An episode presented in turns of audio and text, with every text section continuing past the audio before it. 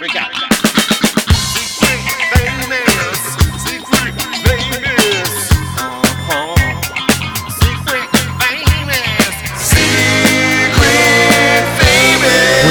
Madison.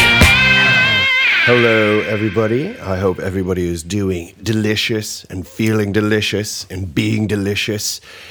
That's the word I like to describe the feeling of this time of year when you're just hanging out with friends, family, eating awesome food, and drinking awesome drinks.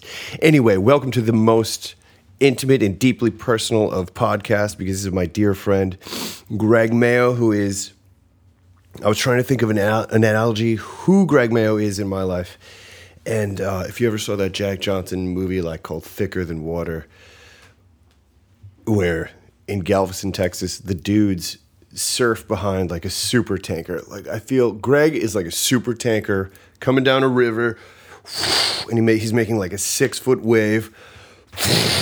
Um, apparently, I'm going to do the sounds of waves, but so he has a he's a super tanker and then there's like 20 30 dudes like me with our boards and our beers and we're just like yeah we're gonna get on the mayo super tanker and just ride these waves brother and we get to just hang because there's Greg, when I, I was walking by the East River thinking about Greg, and I was like, my entire, I was like reflective, and I was like, my entire career is basically based on Greg. He got me my first gig in a real band where you're getting money to rehearse. You're like, I just, they just paid me to rehearse. Whoa.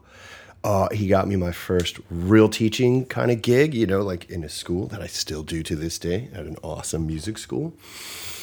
And then the whole uh, kind of wedding band circuit, my main booking agent, he was there first, and then he was like, "Ah, just get Paul." You know, it's like I'm like, I was like, "Oh my god."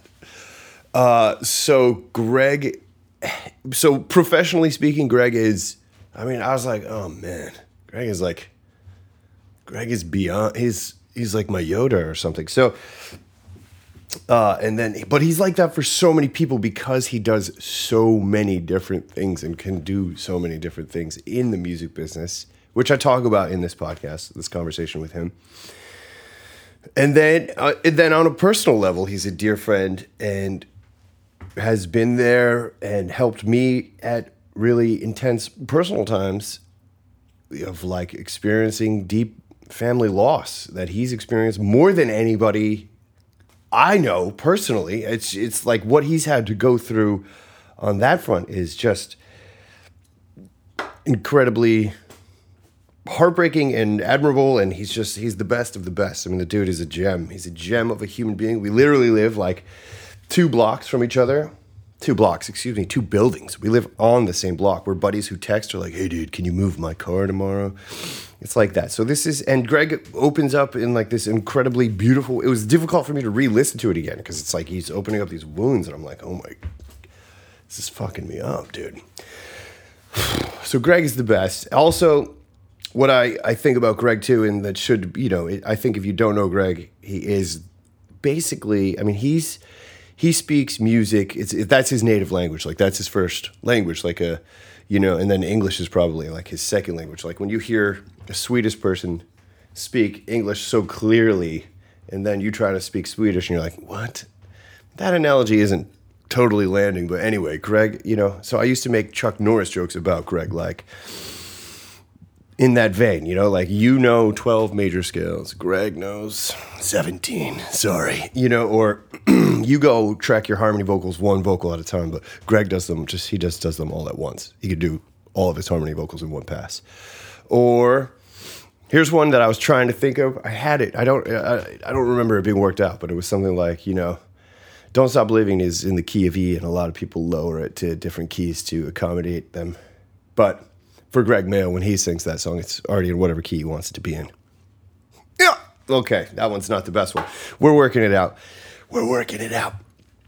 Anyway, please, please enjoy this this hang with Greg. It's and if you're a little afraid of the length, I'm telling you, you got to hang in there. Greg is like, oh, speaking of this podcast, we're Greg and I many months ago, like in the springtime of the of the wedding world, we were hanging out, drinking wine, watching one of the Chappelle specials that came out in the spring, and I mentioned to him, I was like, oh, I think I want to do a podcast. You know, I'm really into these. And he's like, Yeah, you should do that. You would be good at it.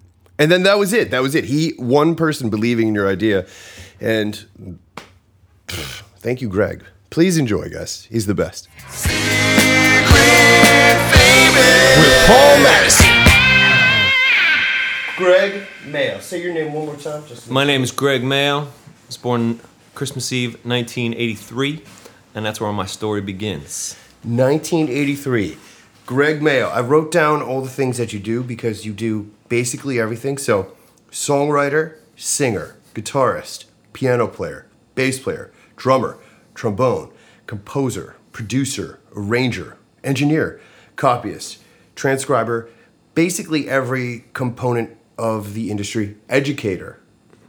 Uh, is there is there anything I'm missing that you've done as a professional musician? As, as long as you put like mediocre in front of all of those things, then we're fine. Definitely not true.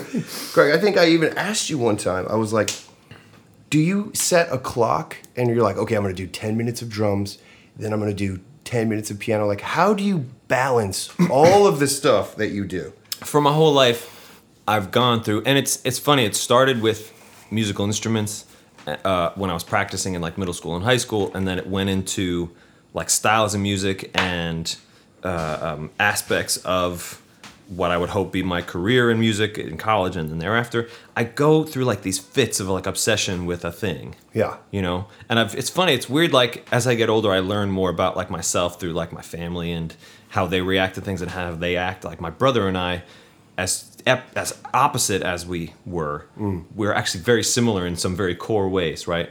I like I would get home from school, like starting in middle school, I like music became a thing for me. Like all of a sudden, I don't know what it was. I took lessons on piano in like kindergarten. and I hated it. I remember if I like I tell this story. I told my mom when I was a kid, like I would go to this woman's house in in West Harrison, and she had this little tiny house and an upright piano, and I'd sit there and I'd practice, you know, your five finger scale things, and I'd come home and be like, Mom. You're wasting your money.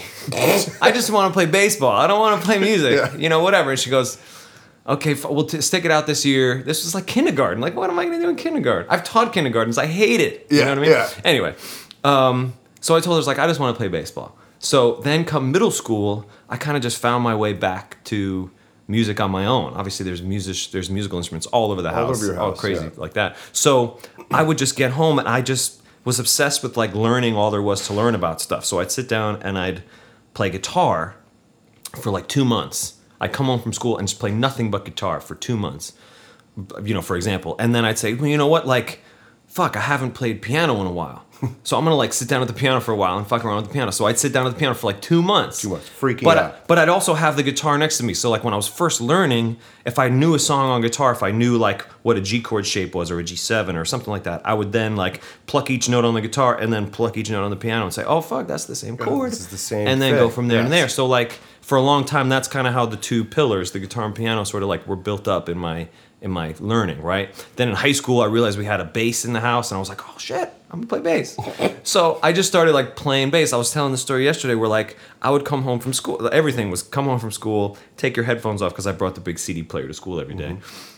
and whatever I was listening to that day, all right, I'm gonna play along to it tonight because I like got it familiar with it during the day, or I've been mm. listening to it for a week or whatever. So like I was obsessed with Jamiroquai and Tower Power and all these dudes, and I was like a really shitty bass player, but I was like, well, these guys are the best. Let me try and learn this Learn shit. this. So I just for months would just play bass for a while, and get blisters on my fingers and all that sort of stuff. And then when I realized that like the bass and the drums were so connected, that's when I was like, okay, well, I got to learn all these drum parts too. So there were times when I would try to like, okay, I played enough guitar today, played enough piano today. I'm gonna play some drums for a little while. I'm gonna play along to this record for a while, and then I'm gonna go play the bass. For, I would like sometimes it would be somewhat even, but more often than not, it was like I'm gonna obsess about this today or this week or whatever, and somewhat neglect this other thing, and then kind of come back to this and whatever else. But somehow they all kind of like worked their way for me. You know what I mean? It was kind of amazing. But then when I started to get like a better work ethic about myself, late in high school into college and then after college i got more serious about like well if someone calls me for a gig on this instrument i better be good at playing it this week. So I'm going to practice that as much as I practice this. You know, consistent to certain things, yeah. Exactly, exactly. So it, it happened all organically, and you think so from your kind of elementary years, it was music was a peripheral thing in your life. You were obviously going to Journey concerts and Yeah. Hall and Oates concerts backstage, right? Yeah, of course. Yeah. So So it was always right there, but you weren't.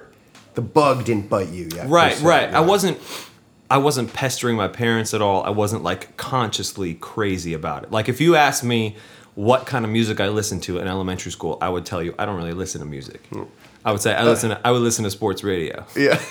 because like you know i wanted to be like my dad and in the mornings his alarm clock was sports radio 66 you Yeah, know? And at yeah. the time it was imus in the morning which wasn't a sports show anyway but Yeah. doesn't matter.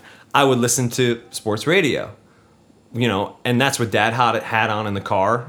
For some reason, he wasn't listening to music; he was just listening to Imus in the morning and Mike and the Mad Dog and these guys. Yeah. and that's what I got super into. But I didn't realize until later that like, oh no, no, I am like fully immersed in music every day, all day, All day. and I don't even realize it. So like when I went back to a lot of these tunes that I ended up learning, quote unquote, for the first time in middle school, high school, college, I realized like, oh no, no, no, I've been listening to these songs my whole life. Mm. I already know these songs, kind of, you know. So like if I was learning a Stevie Wonder song and I like somebody was like, oh, do you know this tune? I'm like, I'm not sure. He'd play it. I'd be like, oh yeah, of course I know this song. I've heard this a million times. And so that's kind of how it how it happened. And you know, a friend of mine and I like had this little band where it was two of us. He sang and I played drums, and that was the whole band. There was no chordal instruments whatsoever. And what year? In what grade is this? This was like fourth, fifth grade. We had the drum set set up, and I would just know how to play a straight rock beat, and then st- how to play like This a shuffle first rock band? beat. First band ever. Okay. I mean, there was there was no name. We just hung out once in a while and just did these stupid ass songs. He was kind of rapping in a way, Yeah. talking in a sense, and I was playing drums.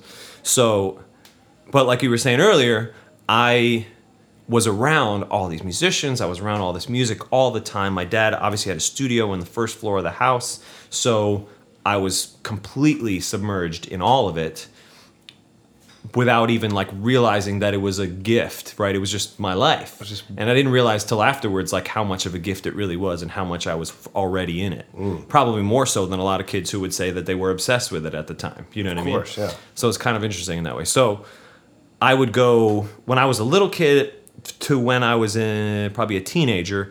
Dad was playing with Hall and Oates almost exclusively. So if ever I was going to a show, it was still a Hall and Oates was a show. Hall and Oates concert, Yeah. yeah. So like I got to know backstage at at um, Jones Beach like really really well.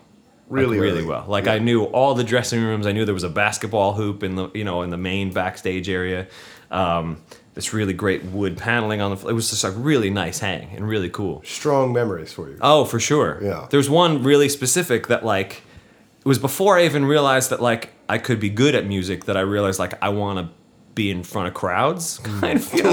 yes, of course. I was at a sound check with dad at Jones Beach, and the whole band is, and they're the sweetest guys in the world and the best musicians ever. They're fucking unbelievable. They're all motherfuckers, yeah.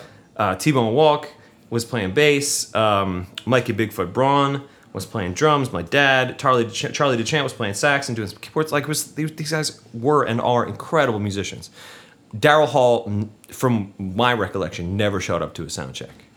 By the way, he just he was just too cool for He that. was too cool for yeah, he's school, too cool yeah. for school. Yeah, of course. But John Oates, nicest guy in the world, and was there all the time and really cared and really did the work. So I'm sitting sitting on like a on a, on a crate next to Dad and his keyboard perch, you know, playing the thing. And they're they're rehearsing or they're sound checking, just getting the levels, and they've, they've been on tour for a year, so that's no big deal. This is dial. And yeah, exactly. So Mikey Braun, the drummer, had to like take a phone call or something. I guess his wife was on the phone in the dressing room or something. Of course, no cell phones yet, so he's got to go to like a landline.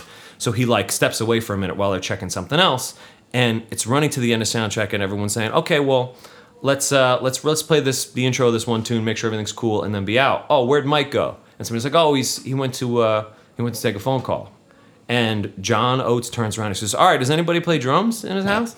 And my dad, of course, and I'm like this shy little kid. I'm around Yeah. these, these titans of music. Yeah. And my dad is like, Oh, yeah, my son plays. My, my son plays drums. He's badass. And I was like, Dad, no, no, no, no. I don't want to play. He says, "No, no, no, come on, get up." And John was like, "Dude, Greg, you play you play drums? You've been holding out on us. Get up on the drum set. Come on, man." So it's like three o'clock in the afternoon. This Jones Beach amphitheater, thousands of seats, empty seats, of course, but like huge sound system, whole thing is set up, and I'm like, okay, I guess I'm gonna play this dude's drums. I'm gonna step into Stadium Rock Exactly. right now. Yeah. So John Oates says, this is, "Greg, do you know uh, do you know Out of Touch?" And I was like, "Yeah, I play along to that shit every day. I know Out of Touch. Yeah. I'm starting to get really excited." And he's, "All right, Greg, we'll count it off. Let's go." And of course, I count off the tune and just play through. And the intro ends with this like stop, bah, bah, on one and one hand, I think. And we get up to that thing, and everybody's grooving, everybody's doing the thing. And I do the stop, and everyone's just like, it's like, yeah, man, that shit was awesome. And I'm like, oh my god, I did it. This is so cool. Holy shit. So I like put the drum skits down, and just as that as that ends, Mike Mikey Bigfoot starts walking back to the stage, and I'm like, oh shit, oh shit, I'm playing his drums. I didn't ask him. He didn't know that I was. Oh, I'm I'm in so much trouble. This is so shitty. Yeah. And I turn around like red faced, and he's like 30 feet away from me, and he looks at me. He's like, oh man, you got it, dude. Keep going. It's all good. And he like turns around and goes back to the drum, and I'm like. All right, cool. I'm gonna keep playing. So then we jammed out for a minute, and I got to play with Hall and Oates. And this was like, I was like eight or nine years old, and I was you like, were a wee lad. I was like, I want to. This is what I want to do. This is okay, life, This is yeah. cool. I don't know how to play any instruments yet, but this is what I want to do. you know what I mean? Greg, what an amazing story. Yeah, right? it was cool. That was really rad. And so that leads to what was your when did you start did you do like singer songwriter guitar stuff or always kind of in bands right Always in bands. always in I, bands never like i'm gonna be a solo guy i'm gonna I man, that that never it never really occurred to me. Like I never. I mean, you know, like Paul Simon says, like anyone who says lyric writing is easy is doing it wrong, right? Yeah. And I felt that way from the beginning. I'm like, I'm terrible, like, at writing lyrics well quickly that I think are honest and good and genuine and shit, right? So like for me, playing in bands was easier because I found that like you could lean on the band to do a lot of that stuff together, or honestly, like I find that bands generally write less introspective tunes. You know what I mean? They're more like yeah. fun tunes Yeah. than they are like really singer songwritery, quote unquote. You know what I mean? Anyway, so for me, when I first started playing guitar, it was one because of dad, but more because of my brother, two and a half years older than me, and had just shredded you i bet was killing. yes Like, and this was, and like I said earlier, like he was obsessed in the same way that I was to a certain extent, where like he would jump into something and just nail it for a while. But his ceiling was like, I mean, not to put him down, but like was way lower than mine. Once he got frustrated with something, once once he hit a wall at all, he was like, "Ah, I don't want to do this anymore, and he would put it down. But there was a couple years where he was just burning at the guitar.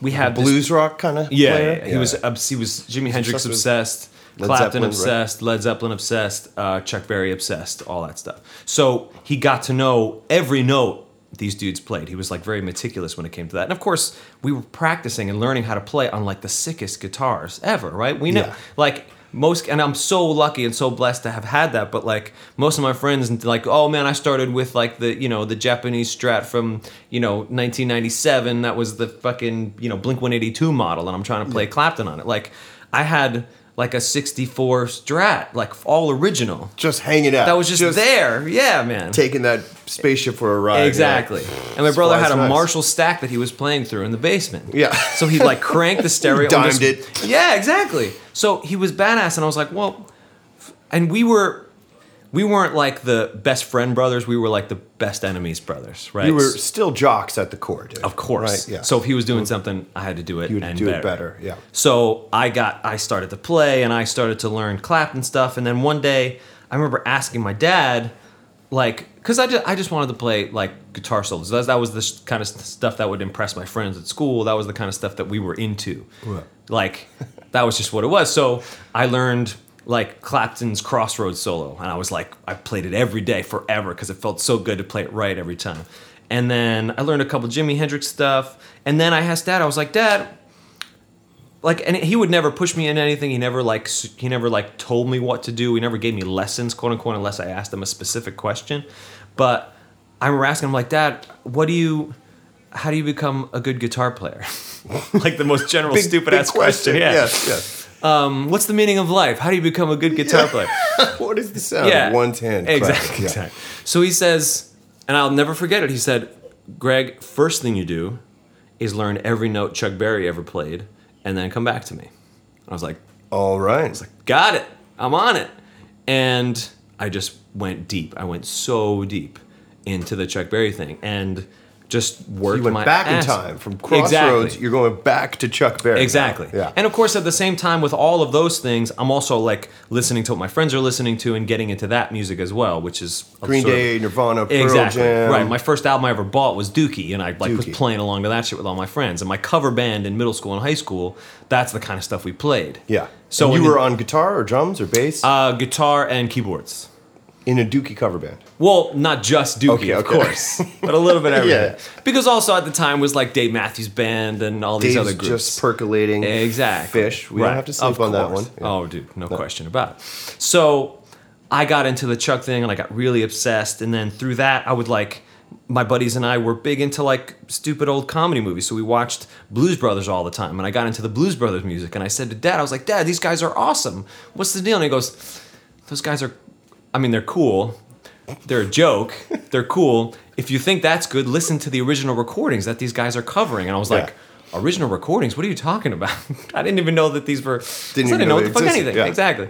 So then I got into Sam and Dave, and I got into Otis Redding, and I got into all these, you know, Buddy Guy and these dudes, and I was like, oh man, this is some swampy ass shit. This is cool. This is the real shit. So that's when it really started to rise up for me on the guitar, especially, right? And at, by this time, my brother had like sort of burnt out on guitar. He was like, all right, I'm done for a little while. Was he also a baseball player? Is it a No, baseball he- house or was he Well, another sport? My dad was baseball obsessed as well. That's kind of how I got into that, right? Yeah. Through sports radio and shit. My brother was, he was just kind of like whatever his friends were into. So we played football for a couple of years, played Yeah. basketball for a little while. He was a tall kid. Um, but after a while, the bummer with him was like he got into some bad situations. You know what I Mm-hmm. mean? Come high school, he was like drinking a lot more than he than he should have. He was smoking weed. He was started- raging. He was- exactly. He was the high he school was kid going you into know. a different direction. But he he was kind of like a little I don't want to say socially awkward because he wasn't at all, but he thought he was. It was one of mm-hmm. those things. He was like not self-confident in any way. So all of his friends at school, he was like a lot of people called him like the most popular guy in school. Friends with everybody, really cool, hung out all the time, did his thing, but he never felt comfortable in the situations. Mm. So to be like to overcompensate, he like went in with anything that anybody was doing, went all in. all you in know? was the guy. So it was yeah. that kind of thing. Um, So music became kind of your thing. Exactly. And that, I mean, looking back, that was probably a sore spot for him because I, you know, in a sense, eclipsed him on the music thing. And after a while, like, then this is years, years later, he like would, would mature enough to like, we would play a little bit together and he would actually like ask me how I played something or what the theory behind something was. And I would start to explain it to him. But then, of course, I'd see his eyes glaze over and be like, "I, you know, I don't want to do this." He doesn't- he doesn't like theory, He yeah. just He did, was- wasn't feeling that shit, right? The emotional component of, Of music, course. right? Yeah, yeah. And it was funny because like that's one of the things that he was always rag on me for. He's like, "You're not feeling it, man. You're not feeling it." And I'm like, "I am though. I think. I don't know. I think like, so." "What does that mean? To I me, I think- that means." right? Yeah, yeah. Exactly. Like I haven't dropped the acid and played, if that's what you're asking me. But I think I'm feeling I'm it in my own emotion. way, man. Yeah, yeah, yeah. exactly. Yeah. So whatever. Anyway, um, so he important. he became like a play for fun guy. He liked campfire type type of thing, but was like better than a lot of campfire guys. Well, yeah, I'm sure. But that was kind of what he got relegated to. He'd like his friends were smoking weed, and they'd be like, "Oh man, can you play Waste?" And he'd be like, "Yeah, I got Yeah, you." I got waste. yeah." You know Yeah. I mean, it was that kind of thing. Um, so when you started going back and checking out those records, just not to finish, No, not no, of course, of course. divert the story because I think that was interesting. Were you literally checking out the acetate, like the actual records? Oh yeah, most Right? definitely. Because you, I've seen your father's record collection. Oh, yeah. It's what? It's oh, it's a thousand records? Its, oh no, at its peak, it was eight or nine thousand records at least. it's a Greg's basement has shelves upon shelves of. I mean, he must have been a rabid collector, coming home with no question. ten records. Yeah. You know. Oh, from every right? like from every road trip, like and and as I go through it, as I learn more about records and, and imports and things like that, I like start to see like there's Japanese pressings that weren't imports to America. Like he bought them in Japan and had like put, like put them in the road case and brought them home. and brought them home. You know, shit like that. You know Yeah. what I mean? And also, like, over the years, friends of his would give him records because they were consolidating their collections or whatever. So, like, it just got enormous. So, like, in, like his giant entire wall was filled with records. And he always had a great sound system, obviously. Yeah. So, and he he was a like border. I'm not even maybe not borderline, but he was a genius and like had a memory like a steel trap. Remembered exactly where every record was and what track was on each one, and what the track listing was, what the order was, what the um, personnel, was, the whole thing. So One of those guys. yeah, Yes. and not only about records, but about Which you're books. pretty about close to, my friend. Ah, whatever. Come on. whatever. Yeah. If like if I'm good at anything, it's because of him. But if I say that I'm not, it's because he was always way better. I think is the bottom line. But anyway, um, he uh, so you know he would just say, "Oh man, you got to check out Sam and Dave live at the whatever." Track three is the recording that the Blues Brothers were coming off of when they were trying to cover this tune, and the tempo is the same. And if you notice, the personnel's all the same, and a lot of those guys. I was like, "Oh shit, where is it?" And he goes, "Oh man, it's the third shelf from the left, and you go to the th- second line, and then whatever, pull it out, put it on." and like he, the great, obviously, he had a great record player and a great stereo system with the guitars and everything all around. So I would just drop the needle and just hang and play. There it was. Yeah. Yeah. Always playing along with the records. Always. Would he practice like that too? Like he would he would practice like that and then go two or three steps further with records he really loved and my mom got really annoyed at this for after a while was he would to practice his playing and also his engineering and recording abilities he would then recreate the record all by himself in the studio so he had this great this is just on downtime of a Hall Notes tour. He would Exactly. be like exactly so like i have master craftsman. Right. here, Yeah. I have like a half inch tape, uh, uh, like reel to reel tape of like, you know, I've, I was looking through, actually, I was looking through it only a couple months ago. I have like, like him doing word, note for note, higher ground and superstition on one side of this, on this tape. And it's, That's all amazing. it's like fucking on point. yeah. Like he, he He's doing Stevie. Yeah. Who's doing his own Stevie thing. Exactly. So, so to recreate that totally, as a whole art. Totally. Yeah. So mom, of course, she tells me later in life that like she'd be get she gets super annoyed because she would say like, like not because like she was annoyed with the music because she loved music and still does as much as anybody, Mm-hmm. but her thing was always like, why not, why not do your music? Well, you're fucking. Like you're Right, amazing, your tunes, and all yeah. these things are amazing. This is great practice for you, but you could practice just as much, but also get a lot more out of it if you try to write something, even in the style of, or write something yourself, or go into your own thing. And that was something, not to get off topic, but that was something that he, I think, got into way too late in his life. Hmm. Was trying to write and trying to like work on his own material and try to like, if not to like release it for himself for, for cathartic purposes or whatever, but to release it and to maybe get it placed because he had a ton of contacts in his day. Obviously, he knew Yeah, everybody. he knew everybody. So we got a couple of things later on in his life, but like he was too immersed in the sideman thing that like he couldn't dedicate enough time and energy to it to like make it blossom into Yeah. anything. But um, but anyway, so yeah, so it was records all over the house, and then of course because I had to have it with me always, I would buy the CD version of it.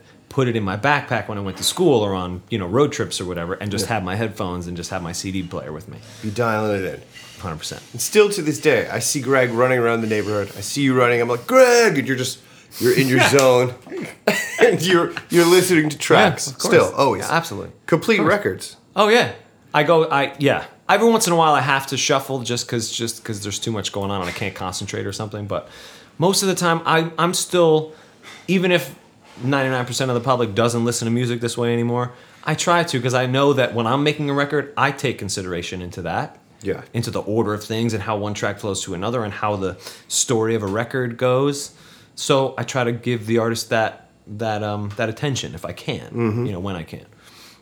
Um, I do remember though there was that long period of time when, and I guess we're back to that, but you don't even have to release an album to get a single out there anymore. But like, there was like the '90s into the 2000s where you'd have one or two singles and a bunch of filler. A bunch of crap on So an album. Yeah, that like ruined it for me because I'm like buying a whole album and I listen to the tune. I'm like, oh, this is a great tune, and I'm listening to the rest of the record. I'm like, yeah, they just phoning that shit in just to get the single out there.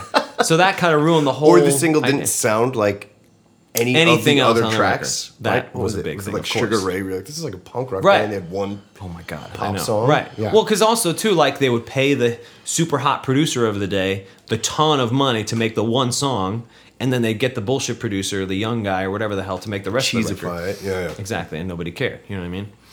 So that ended up happening after a while too. But you know, especially with the older records, obviously, I'm just trying to like get the whole picture because it's classic for a reason. You know what I mean? And these guys were amazing and better than anybody. So Greg, a story that you told me once about your father, because I've, I've, you know, asked you numerous times. I'm fascinated with this, Mm-hmm. but you were talking about how didn't your father have an accident or something, and something happened to his hands. So Yeah. every day you would hear him doing the hand in exercises, right? Oh yeah.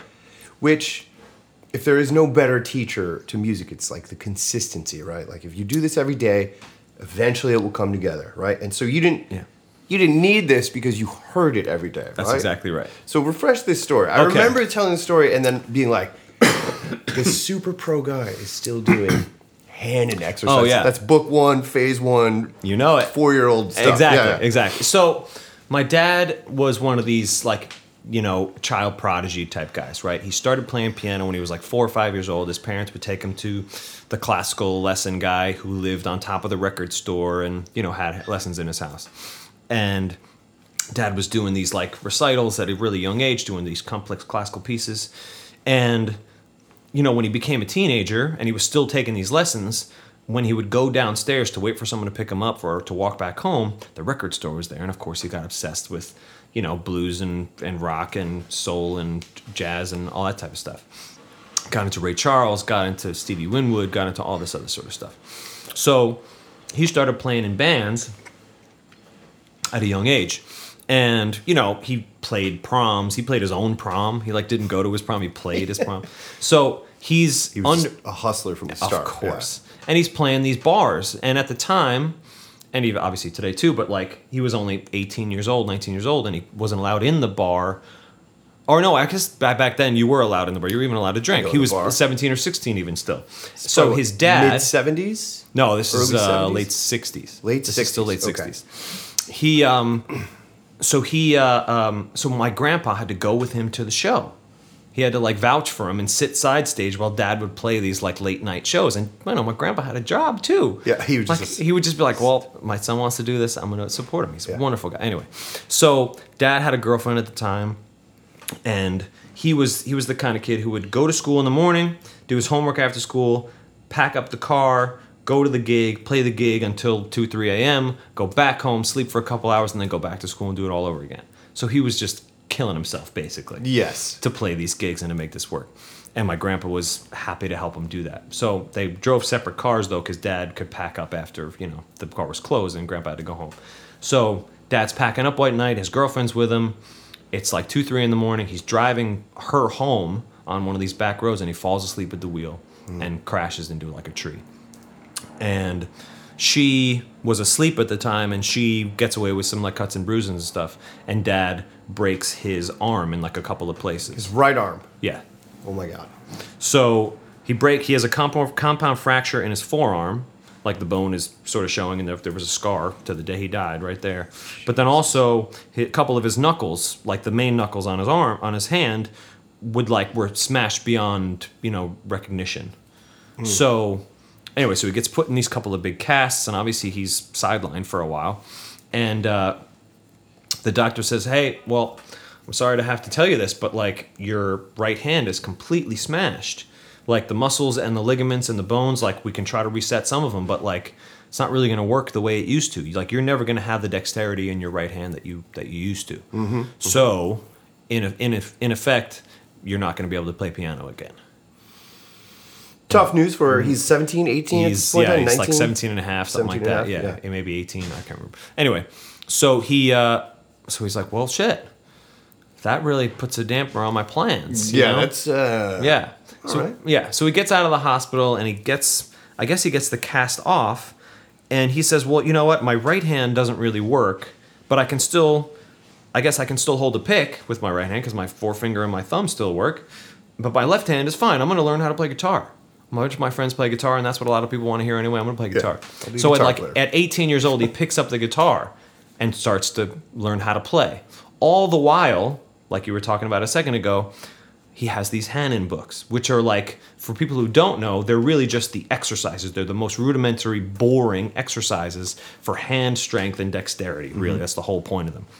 And he would just play them every day, every, like, you know, for hours and hours and hours at a time, just to build up the hand strength in his right and especially, you know, still his left, but his right hand especially back up but all the while learning how to play guitar. So like his days were split between the two, and then still going to school, and then going to college, and still like trying to have a social life and trying to live and shit. Anyway, fast forward like two years, he is now leading bands on guitar, like Oh, he's singing too, right? Oh, he's singing This his ass part off. of the yeah, yeah, yeah, sorry. tradition. You Sorry. guys all sing. Yeah, right? he sang he sang his fucking ass off. he had yeah. one of the greatest rock voices. Yeah, no question. So by age 21, he's leading bands on guitar, like solos and the whole thing. Like having picked up the guitar only three years ago, he's Mm-hmm. leading groups on guitar, and by the way, has worked up the flexibility and the dexterity in his right hand to be able to play piano again fully, like he never left. So he essentially performed physical therapy on himself. Exactly. He said, "I'm gonna." right. this, right. He said, I'm going to do this. Like, yes, I understand what the doctor said, but they can be wrong. Mm-hmm, so fuck it. I'm going to try this. I'm going to do this. So these hand exercises brought his hand completely back to life. And he played as good as ever, if not better than ever, clearly, you know. Mm-hmm. And then throughout the rest of his life, when I, I remember, and now fast forward another 15 years or so, when I'm a little kid, 20 years, when I'm a little kid, downstairs in the house, like I said, was was Dad's workspace. He had, you know, a couple pianos down there, and every morning, listening to Sports Radio 66 with a cigarette on the piano, he would just be doing these exercises. Still for like an hour a day, every single day before Just he went out to anything else. Religiously, just doing this thing. And I remember when I was a kid, I would go down there. And just to like mess with him, like my hands were small enough. I'd like put my hand on top of his hand and pretend that I was the guy who was playing them. You know what I mean? Yeah. But I saw the book open even at that age, and it always like stuck with me. I was like, oh, that's I guess that's a thing you have to do. You have to do that That's to kinda- be right. at this level. Yeah. yeah. It's part of the discipline. That's what you have to do to think. So when I got into when I got like more and more serious about the piano, that's kind of like what I started to get into as well. So I did that. Of course, I like would slack off a little bit here and there. I'd do them for a half hour, forty five minutes when I when I could or when I had to. But like the the hardest part was getting my students into that. And I'd even tell that story, and they'd be like, "Oh, that's really cool." And of course, And then they never do it. Well, yeah, that's all. But that's a whole other story. but my dad even had a practice uh, weighted. It wasn't even a practice piano, but practice weighted keys inside of this little keyboard case Mm-hmm. that he would take with him on every tour. Because you know, when you're in a hotel room, you don't have access don't to have the 18 wheeler, right? So he would have this practice keyboard that was like three, no, it was like five octaves or something, and you could set the weight of each key to like heavier or, or softer, right? And he would practice, and they wouldn't make any notes, they wouldn't make any sound, but obviously you know where your hands are if you play piano. And he would just do the exercises in his hotel room or in his dressing room or whatever, and that was his warm up and his practice. When he couldn't do it in front of a real piano, that's how he would do it there. And he'd lug this weird weighted keyboard key thing. so committed to making Exactly. sure. yeah, That's a that's an inspiring story. I Some mean, I don't. shit, yeah. Do you think? Did he ever? You know, just this is a very specific question, I guess.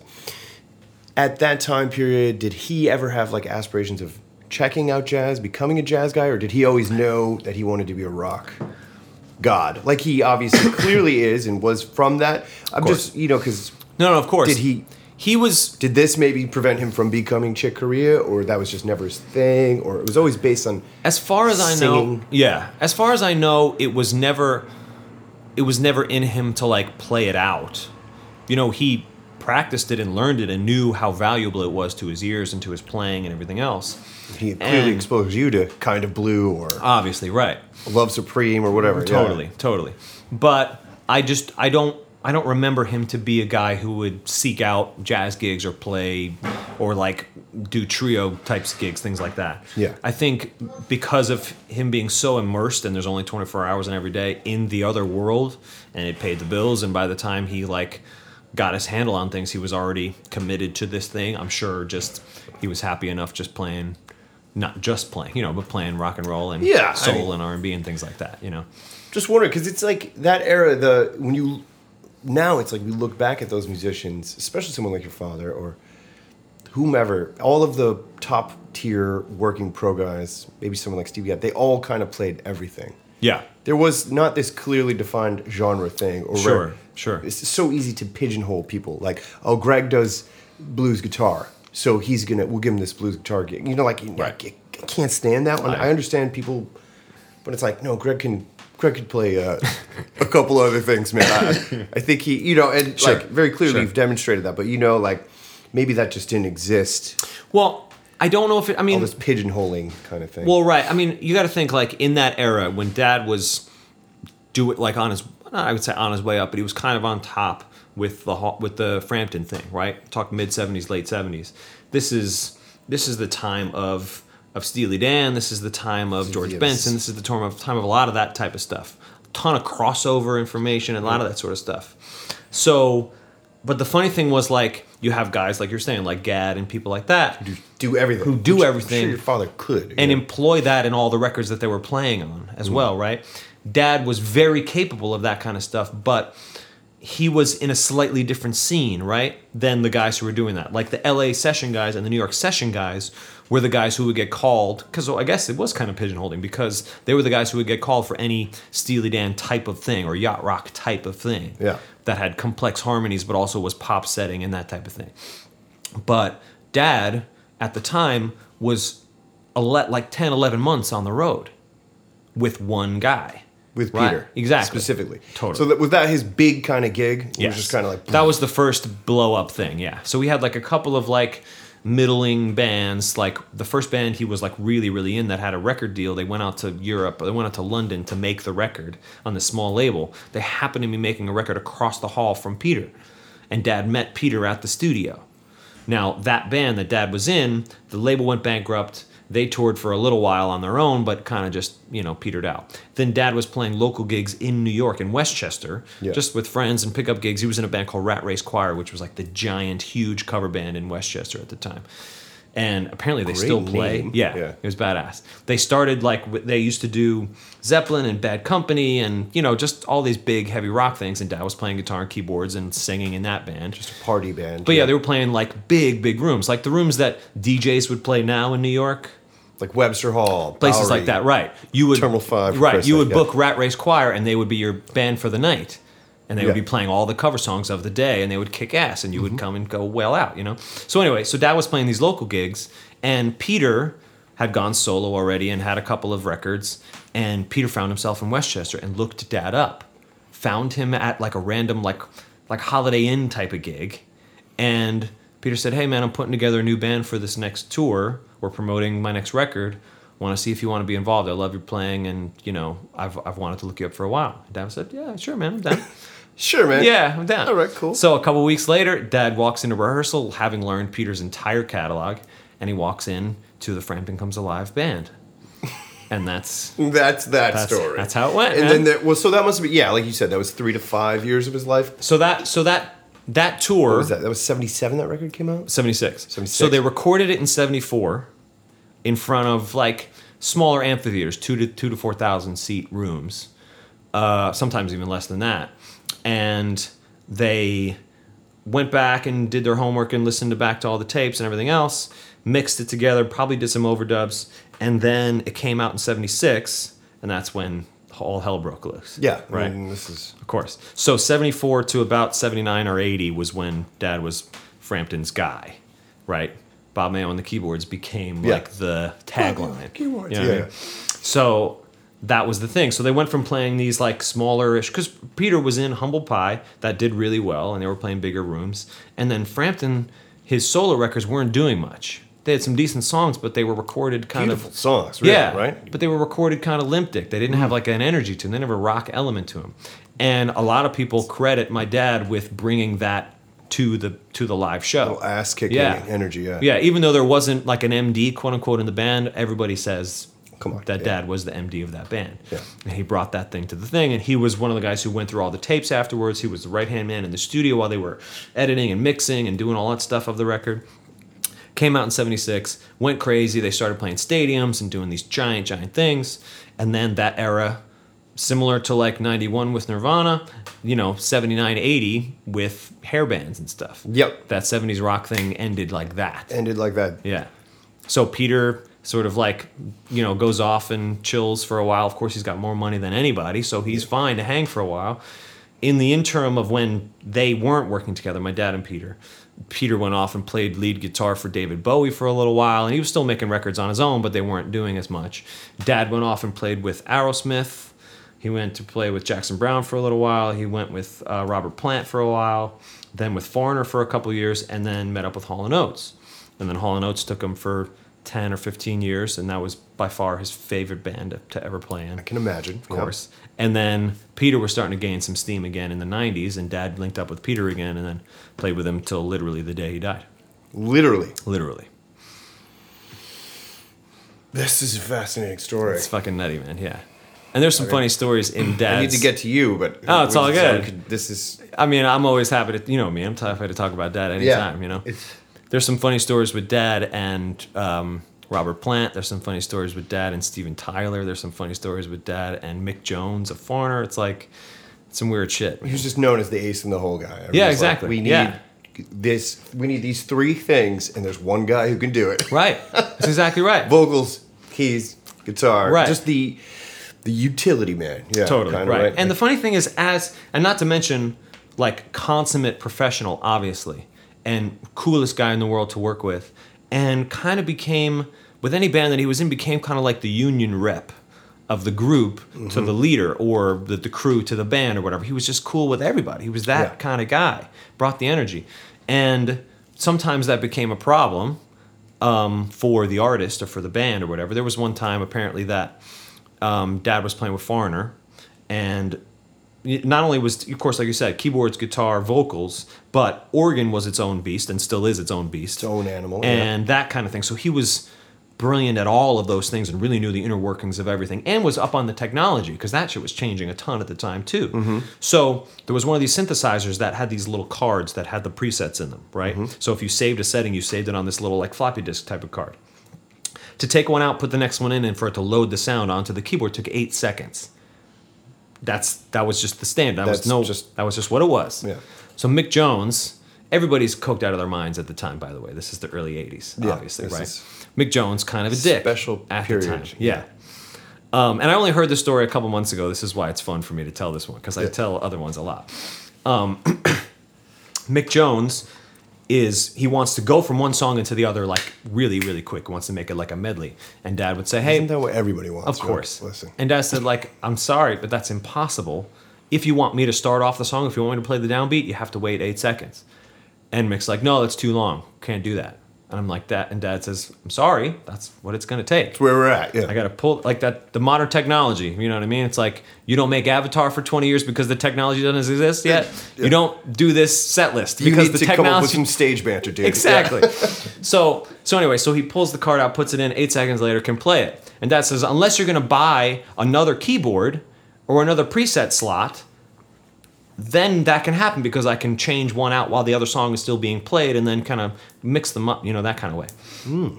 And Mick says, no, that's not a possibility. So we're gonna get this. You're gonna get it within you know three seconds. Dad's like, it's not me.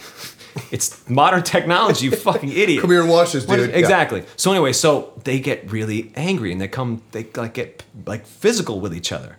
So Dad apparently punches Mick Jones in the face, and he says, "Well, fuck you. I'm quit. I quit. I, quit." can't handle this shit anymore." And of course, that was like the straw that broke the camel's back. Clearly, but Yeah, yeah. that was one of the things. So anyway, so Dad walks out, and this is right at the beginning of this big tour, enormous tour.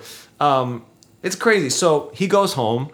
And he says, "Well, fuck it. I don't need this gig. I don't need any gig. Fuck this guy. You Yeah, know what I whatever. mean?" So apparently, because Dad's friend Mark Rivera was playing sax on the gig as well, and they were buddies forever, and they're you know whatever till the day he died, they were best friends. Mark is like Dad's guy in the inside, and he's telling him what's going on since he left.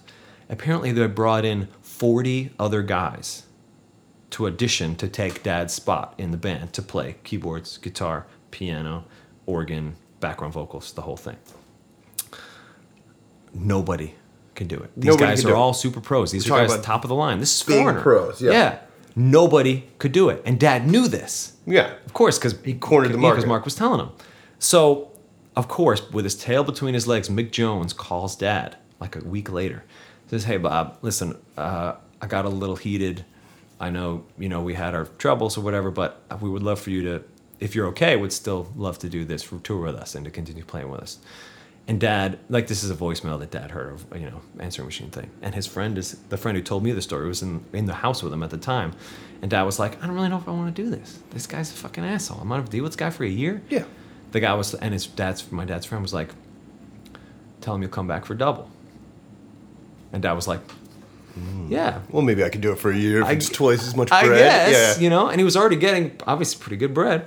So he calls he calls the tour back. He calls the people back. He's like, all right, um, I'll consider coming back, but I, you know, as I'm looking at my numbers, and I got a couple more offers. He made some shit up, whatever. Got some other offers in the pike, so I'll come back for for double what you were paying me per week. And they were like, because there was literally no else. there one was else. literally no one else there. It's crunch time. This is thing's probably exactly taken off Yeah, in three yeah. days. We're like, so they were like, okay, yeah, sure, you got it. So dad rejoins the band for double pay after punching fucking Mick Jones in the head. it's the greatest, fucking unreal. That's a great story. Yeah, it's awesome. That's Wow. Dad. Yeah, he's a beast. Anyway, what a beast. I mean, yeah, these sto- There's probably like 50 more there's stories yeah, like this. You yeah. know? We'll it- do we'll do an extended someday. We'll yeah, about it. I. I mean, well, I guess moving forward,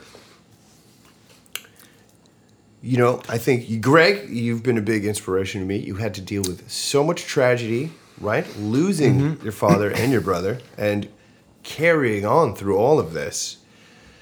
This, I, where does that lead you? I mean, now, did that just push you into music even deeper than you already were? You were obsessed, and then it just like you were in head over heels, or well, did music start to? f- You're feeling it became heal this healing thing, right? Like did it, yeah, it, or it's it's very interesting. They happened at such an important time in your life, right? Exactly. You're a They- 17 year old man. they happen at pivotal times, right? I Yeah. was I was a sophomore in college at Purchase. My first my second semester at Purchase was when dad passed away. I was hmm. 20. Just turned 20. 20. Okay. Yeah. And like I said earlier, I was already like beelining already to music. track, I was like, I'm in this.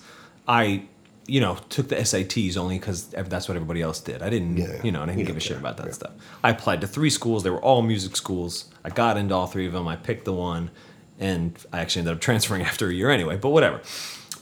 I knew that that's what I was doing, but I did it knowing full well that like my dad was my lifeline anytime I wanted or needed, right? Because as I got more interested, our for me our conversations got more interesting. Obviously, Yes. they're always fascinating, but like you know, if he would call me from the hotel room or I would talk to him whenever, and at this point we now have cell phones and stuff, so we could call me whenever. But like we would talk about records and talk about music, and I would ask him like, "Dad, what's the voicing on this random Stevie Wonder tune? You know, what are the three chords that happen at the end of the bridge?" And be like, "Oh, it's this, this, and this." And I was like, "All right, I'll call you back in a half hour." Yeah. And then I practiced and I played for him over the phone and be like, "Oh yeah, that's it, you got it," it, you know that yeah. kind of shit. So I was like all into it, and obviously I knew, even though I wasn't ready yet, I knew he had all these contacts into the music world, obviously, right? Mm-hmm. Knew everybody everywhere. So I was getting super into it and started playing in bands and started working, making records. I made my first record my freshman year of college, and dad actually Under played on that name? record. Yes, That's right, right. on my own name. Um, and dad actually played on it, which was one of the most thrilling weekends of my life. That he came to my college, slept in my dorm room with me, and then we went to the studio on campus, and he played his ass off. And like the seniors that I was making the record with, they were producing it. I was the artist. They were geeking out because it's Bob Mayo in the room, and he's playing on this thing. Playing on your record. So it's it was a crazy thing. And then he goes on tour and looking back there were there were um there were signs of what was happening physically with Mm. him, you know. He obviously, you know, like I said, he didn't treat himself super well through that era of his life, through the 80s and even into the 90s. He was Which is part of the scene. exactly, yeah. People weren't educated even to the point. yeah. Right. And he was, you know, not to be super polite about it, he was an alcoholic and he smoked cigarettes to the day he died and he just didn't treat himself super well. And Yeah. after a while, he started to realize what it was and started to go to doctors. Even though he didn't have health insurance, he went to doctors and started to figure it out. And they said, well, listen, you got some health, you got some heart issues. Mm-hmm. Um, we don't think you should put stress on it. We don't think you should go on tour. We think you should stay home and we should consider operating or consider doing something. And he would say, "Well, I got to pay you somehow. I got to go on the road. That's how I make my money." You know. So he went on tour. I remember picking up picking him up at the airport one time, and he actually had like a and I didn't realize what it was at the time because I was an idiot, I guess. But like he had a minor heart attack in the car next to me. And he and apparently this was a normal thing because he treated it like it was nothing. And I would like he would be like clenching himself and he's sweating and he's red in the face and he's like, "Dad, can I What's take you to the What do we- hospital? what do can we we gotta do, do?" Yeah. something?" And he's like, "No, no, no, it'll pass. It's fine. It's fine." He's like, uh, uh, uh, you know, that kind of thing. So he's too cool for his own good. Exactly. He's a tough exactly. guy. Totally. Which men from that generation, exactly. you're like, we all need help. Yeah, Right, You know? come on, man. You're not a doctor. Yeah. You need, you know, they're experts in this. Can't just clench through a heart Yeah, attack. right. You know what I mean? exactly. Um, so anyway, so that that time that that happened, we spent a couple days together in New York while he was doing promo with Frampton for "I Love the '70s" on VH1. If you remember that. Yes, I do. Dropped him off at the airport again, and that was the last time I saw him because he and Peter went on tour in Europe shortly thereafter, and he died on tour in Switzerland. He died like on a train platform, just had a heart attack there, and was out. Now, that like I said, this is sophomore year of college. I'm in Purchase. At SUNY Purchase, I'm living at home Because you had transferred. Yep. transferred from the Hartt School of Music to Purchase that year to study production and recording and stuff like that, and to spend more time at the studio that I had at home and At play gigs in New. York and try to get that stuff going. So it was, it was enormously impactful for me, just because, you know, he he was like I said going to be my lifeline for another Yeah. thirty years Yeah. and we were gonna play gigs together, and we were gonna maybe tour together or share shows or whatever. Like, Whatever. I still think about that today. Like, imagine doing a late night show at Rockwood, and like, hey, Dad, why don't you come down and jam with me? Come hang out. And yeah. he would fucking wail, and it'd be awesome. I He think about that all love the it. time. You Yeah. know, um, so it's like you know, there's never the right time to lose a parent, but like, that was the worst time to lose my father. You know, Mm-hmm. So he passed away, and it was the best thing that I had transferred to because then I was home for some family. I was home for my brother and Being my mom and me, and of course, right. And my brother was getting, in a sense, from bad to worse even then. Mm-hmm. This was um, 2004, and uh, like I said before, he was already into some bad stuff. He was hanging out with some bad people. He was smoking and doing other things, and just not treating himself. Just went pretty far well. into that world. Yeah. Exactly. And he and Dad were very similar in that way. They became obsessed with certain things, and they had the same social issues, and probably had some similar like imbalance, like some slight imbalances that were brought on further by other things. So- exacerbated by slamming yourself with chemicals. yeah, you know, you know, that's kind of thing. So my brother always had this sort of a mentality that life was pushing him into a corner, mm-hmm. right? He didn't really feel college all that much. He did it for a semester, wasn't into it. Had a couple of, had a bunch of random stupid jobs, but like would lose them for his own stupid reasons. You know, super hungover, didn't show up, or would be super late, or would just be bad at it, or whatever. You know, yeah. Exactly. all- I've been there. You've been there. Yeah. and we've all, of course. So he, uh, so he gets married after knowing this woman for like a month, and this whole thing. They move in together.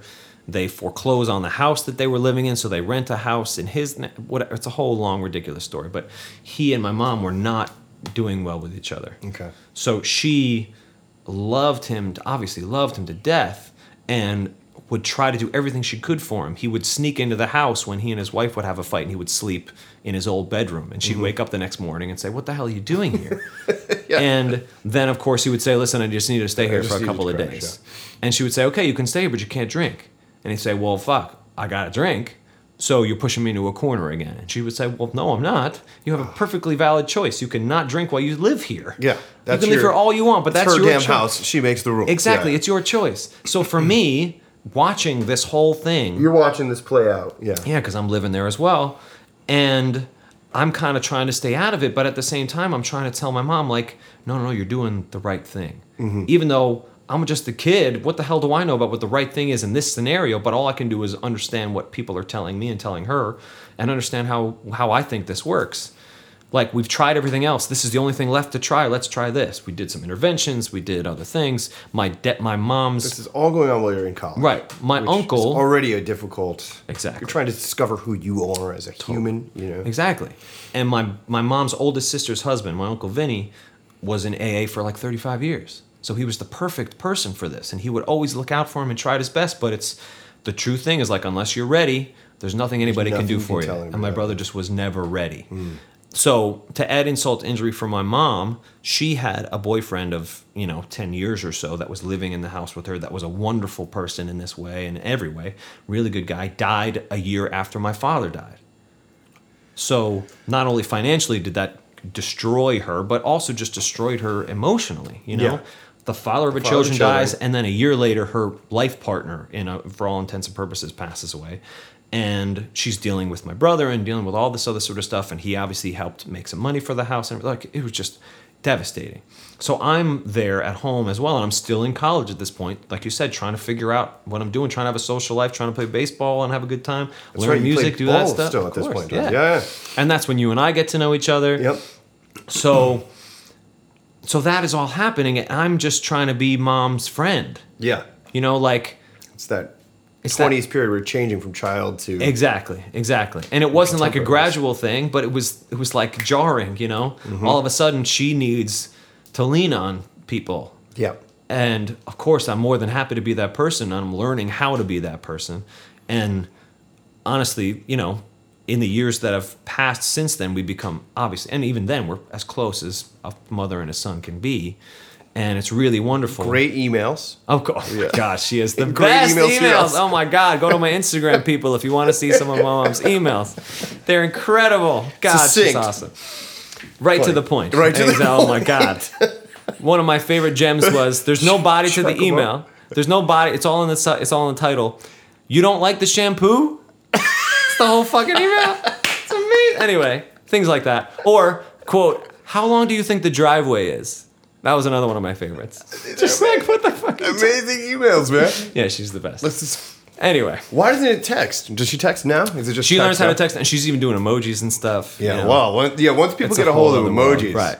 And she's learning how to like take pictures and put them in the thing. It's like a whole other world. She's like getting good now. Yeah. Now, of course, she wants to save her pictures on the computer from the phone, which is going to be a whole day of me like writing down specific instructions. Yes. Note by note, Writing whatever. it down. Like, Yeah. you mistakes. It's So okay. anyway, so um so my brother and my mom go through this thing for years and years and years. He totals like three or four cars around this time at different, you know, he buys a car, totals it, buys a car, totals it just because of drinking and driving and somehow walks away from each injury, from each accident walks away and unbelievably no one else is around, no one else is hurt.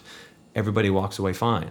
Th- like Yeah. the luck that this kid had and still didn't get it you Mm-hmm. know and that's what makes what ended up happening for me so frustrating right like when i think about it i'm filled with so many different emotions not the least of which is just anger anger. with him still like and and in a way like after a while i became somewhat of an older brother to him because you know they say like if you're an addicted to something you remain the maturity level that you were when you started getting into that thing right so if my brother was 16 when he started drinking heavy he was a 16 year old the day still a 16 year old, and here you are, a 21 year old, 22 year old. Right. So, um, it's a lot of the same story, a lot of like just repeating themes going on and on and on. And one night he's at a friend's house watching the Jets in the AFC Championship game in 2011, I think it was. Is that that game? Yeah. Yep, it is that game. And he's driving home, and he like could find he finally had a job for long enough. That he- was was that the butt fumble game? I mean, that game is like a was, it that, the game? It was either that year or the year after. something- Yeah, it might have been that game. Because I remember, Of course, that was one of the most that was all of the sports talk radio in the morning. Of course. Yeah. Anyway, I'm So my brother's at a friend's house in Connecticut, and my brother was super into like at this, you know, like I said, he gets obsessed with certain things. He was super into cooking at the time, which was awesome because it's like you could spend like a couple hours making like a pasta sauce and then serve it to your family or to your friends and have a great time, and that's really cool. Yeah. But of course, that always comes with drinking while you're making it, and drinking while you're eating it, and drinking wine. afterwards, and everybody buying you stuff because you made dinner and things. So anyway, they're watching the game. Apparently, they had uh, spaghetti and stuff, and it's two or three in the morning after the game, and he's like an idiot driving home in this like would be like muscle car that he could somehow afford working at this job for surprisingly a couple years, you know. And he's on 287 and it's like the end of January, it's freezing cold, it's windy as hell, uh, slick roads, and 287 in Westchester coming across and he loses control of the car, it flips a bunch of times, he wasn't wearing a seatbelt, gets thrown from the car and dies like, you know, two minutes later, like on the on the pavement, he dies. And uh, I'm living in White Plains at the time, uh, like only a couple miles from mom's house. And the next morning, you know, the cops show up at my door, and I'm just confused, right? Because like they're knocking on the door. I get like six voicemails as I wake up, and I'm like, "What the hell is going on here?" And I like I wake up to the knocking on the door, and I'm like, look at my phone. There's like ten voicemails. 7 a.m. or something, yeah. Right. And I like walk out to the door, and the cops are like, "Hey, uh, Greg Mann." I'm like, "Yeah." Because um, would you mind um, getting dressed and coming with us? Your brother was in an accident last night. I was like, oh. And of course, this is a history repeating. I'm like, what the fuck did he do this time? Yeah, Like, yeah. what an idiot. What an asshole. Um, and now that the cops are here, I'm like, oh, did he actually hurt someone this Something, time? yeah. What did he do this time? They won't tell me a thing. I guess it's not in their role to do that.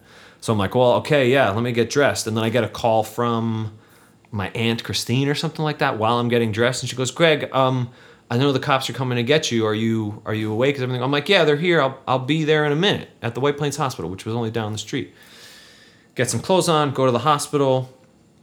I'm trying to make small talk with the cops in the morning just because I don't know what's up, you know. You don't know what the hell's going on. And of course, yeah. they know fully, and they're just trying to be really quiet and not be make light of anything, but not make heavy of anything, I guess.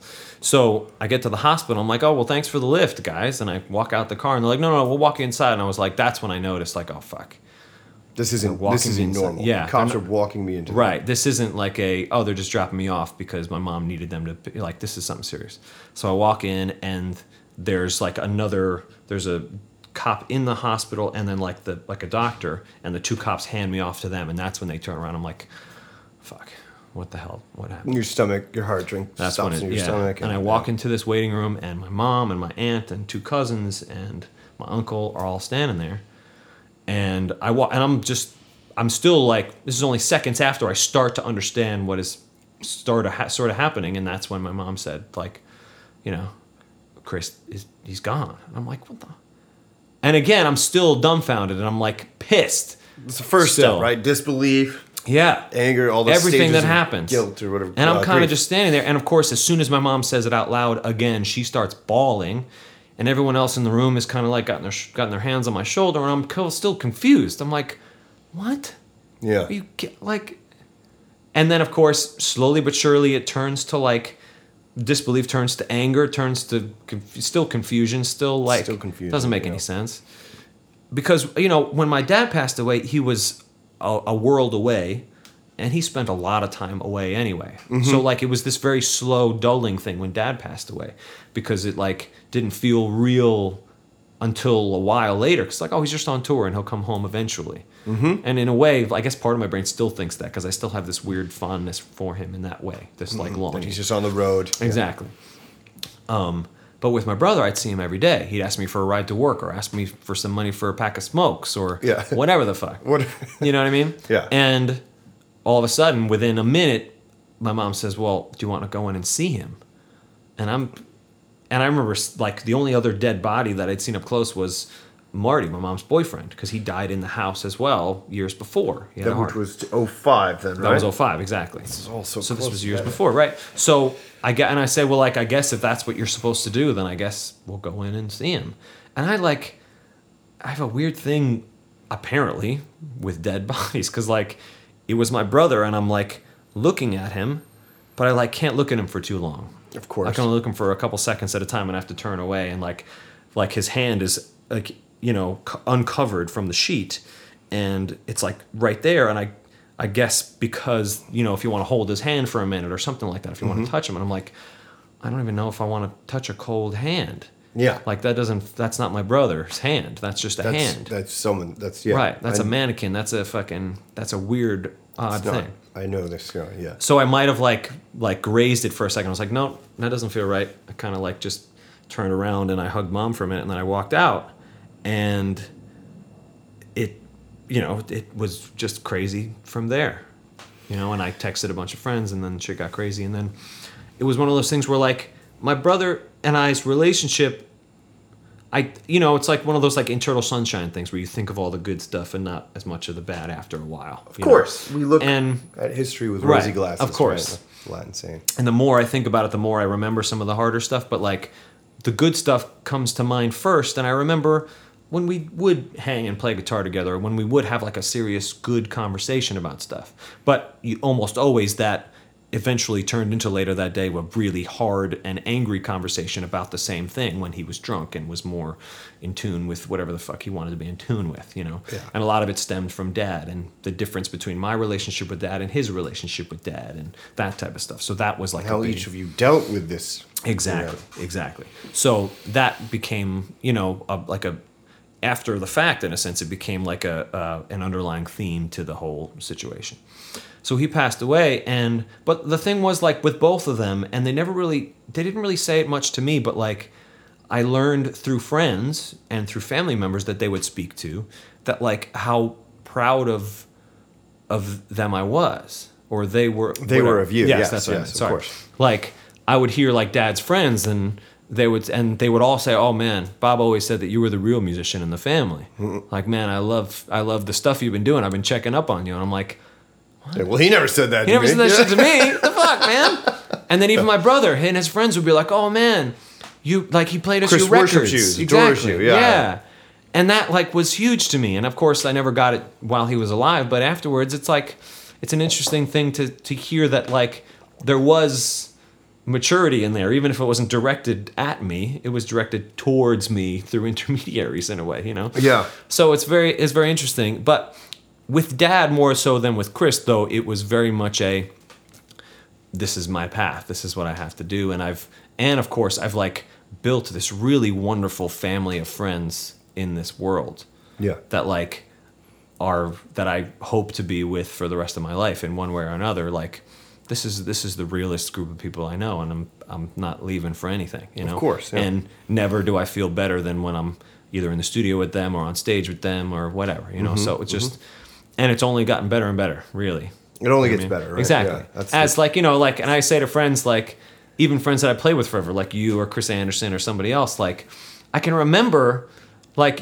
I'd walk on stage back in the day and I'd be like, well, this might suck. like, what if we don't remember any of the tempos? We might forget the bridge. We might fuck up the chord. Like, Yeah.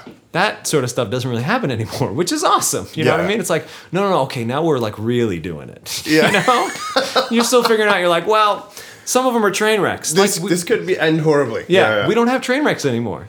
So it just gets better and better. You know what I mean? Ah, that's true. So I don't know. So that's awesome. But anyway, that's that's in a nutshell. That's Dad and that's Chris and Mom and that stuff. Beautiful stories. You Mm-hmm. sharing your heart with us. You know, I mean, these are Well, moments that a young man, you know, maybe isn't necessarily ready to yeah. deal with. You know, And you know, and it has as you age. you know, and I- like yeah, and as you age, your and obviously you know this too. Your understanding of yourself during certain events becomes more clear and more understood. You look back at it and it becomes yeah, clear and vibrant. Exactly. Like, You I have get some- this moment now. yeah, you have some wisdom about it. You have a way to talk about it. For a while, obviously, like I wouldn't talk much about it just because like I didn't really know what I felt. Yet. Yeah, You know what I mean? You're processing it yourself. Totally. And Totally. it takes years. And it, It really does. literally takes years. It's Yeah. just like a shock. Right. I remember that one of the trippiest things was like when I became older than my brother ever was. I remember the day, and I was just like, You're like, wait a second. "This is this is too weird. This isn't right. Yeah. Exactly. Yeah. You know what I mean? So stuff like that. There's milestones like that that happen, and it's like, oh god, this doesn't make any sense. You know. But whatever. And it's something you constantly, yeah. It's Yeah. just like permanent. It's like it's like uh it's just always here. It's always in your brain. These people, they're always right there. Yeah. It's like one second away. You know I Right. mean, you just turn your head and it's like, oh yeah, that's that's that's that. Totally. You know. 100%. Well, let's go to the modern times. let's Let's let's switch to now. Your what are some current projects you have? Do you have any like a anything you want to talk about? Maybe specifically like some writing stuff. Is Brooklyn Sugar Company writing? Are you writing under your own thing? Well, Are you writing? You know, obviously all the beats you do with the reel. Sure. There it's my life is I try to like steer my life in the way that I think I want it to go professionally especially. Yeah.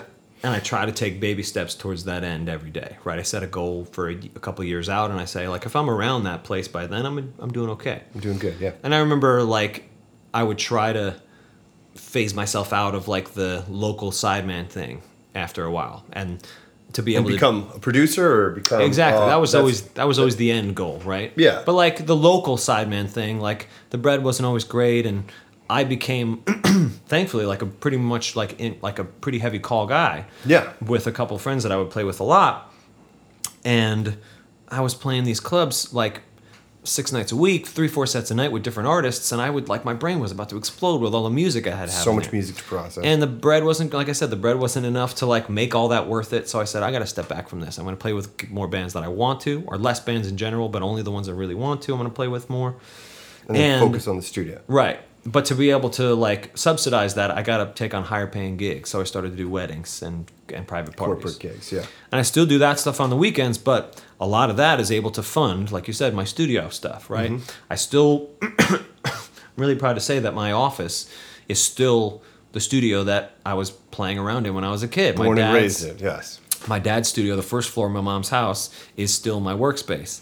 And I fucking love it there, man. I walk in and I'm so blessed to have not only all this gear that is already there, but I've of course added to it.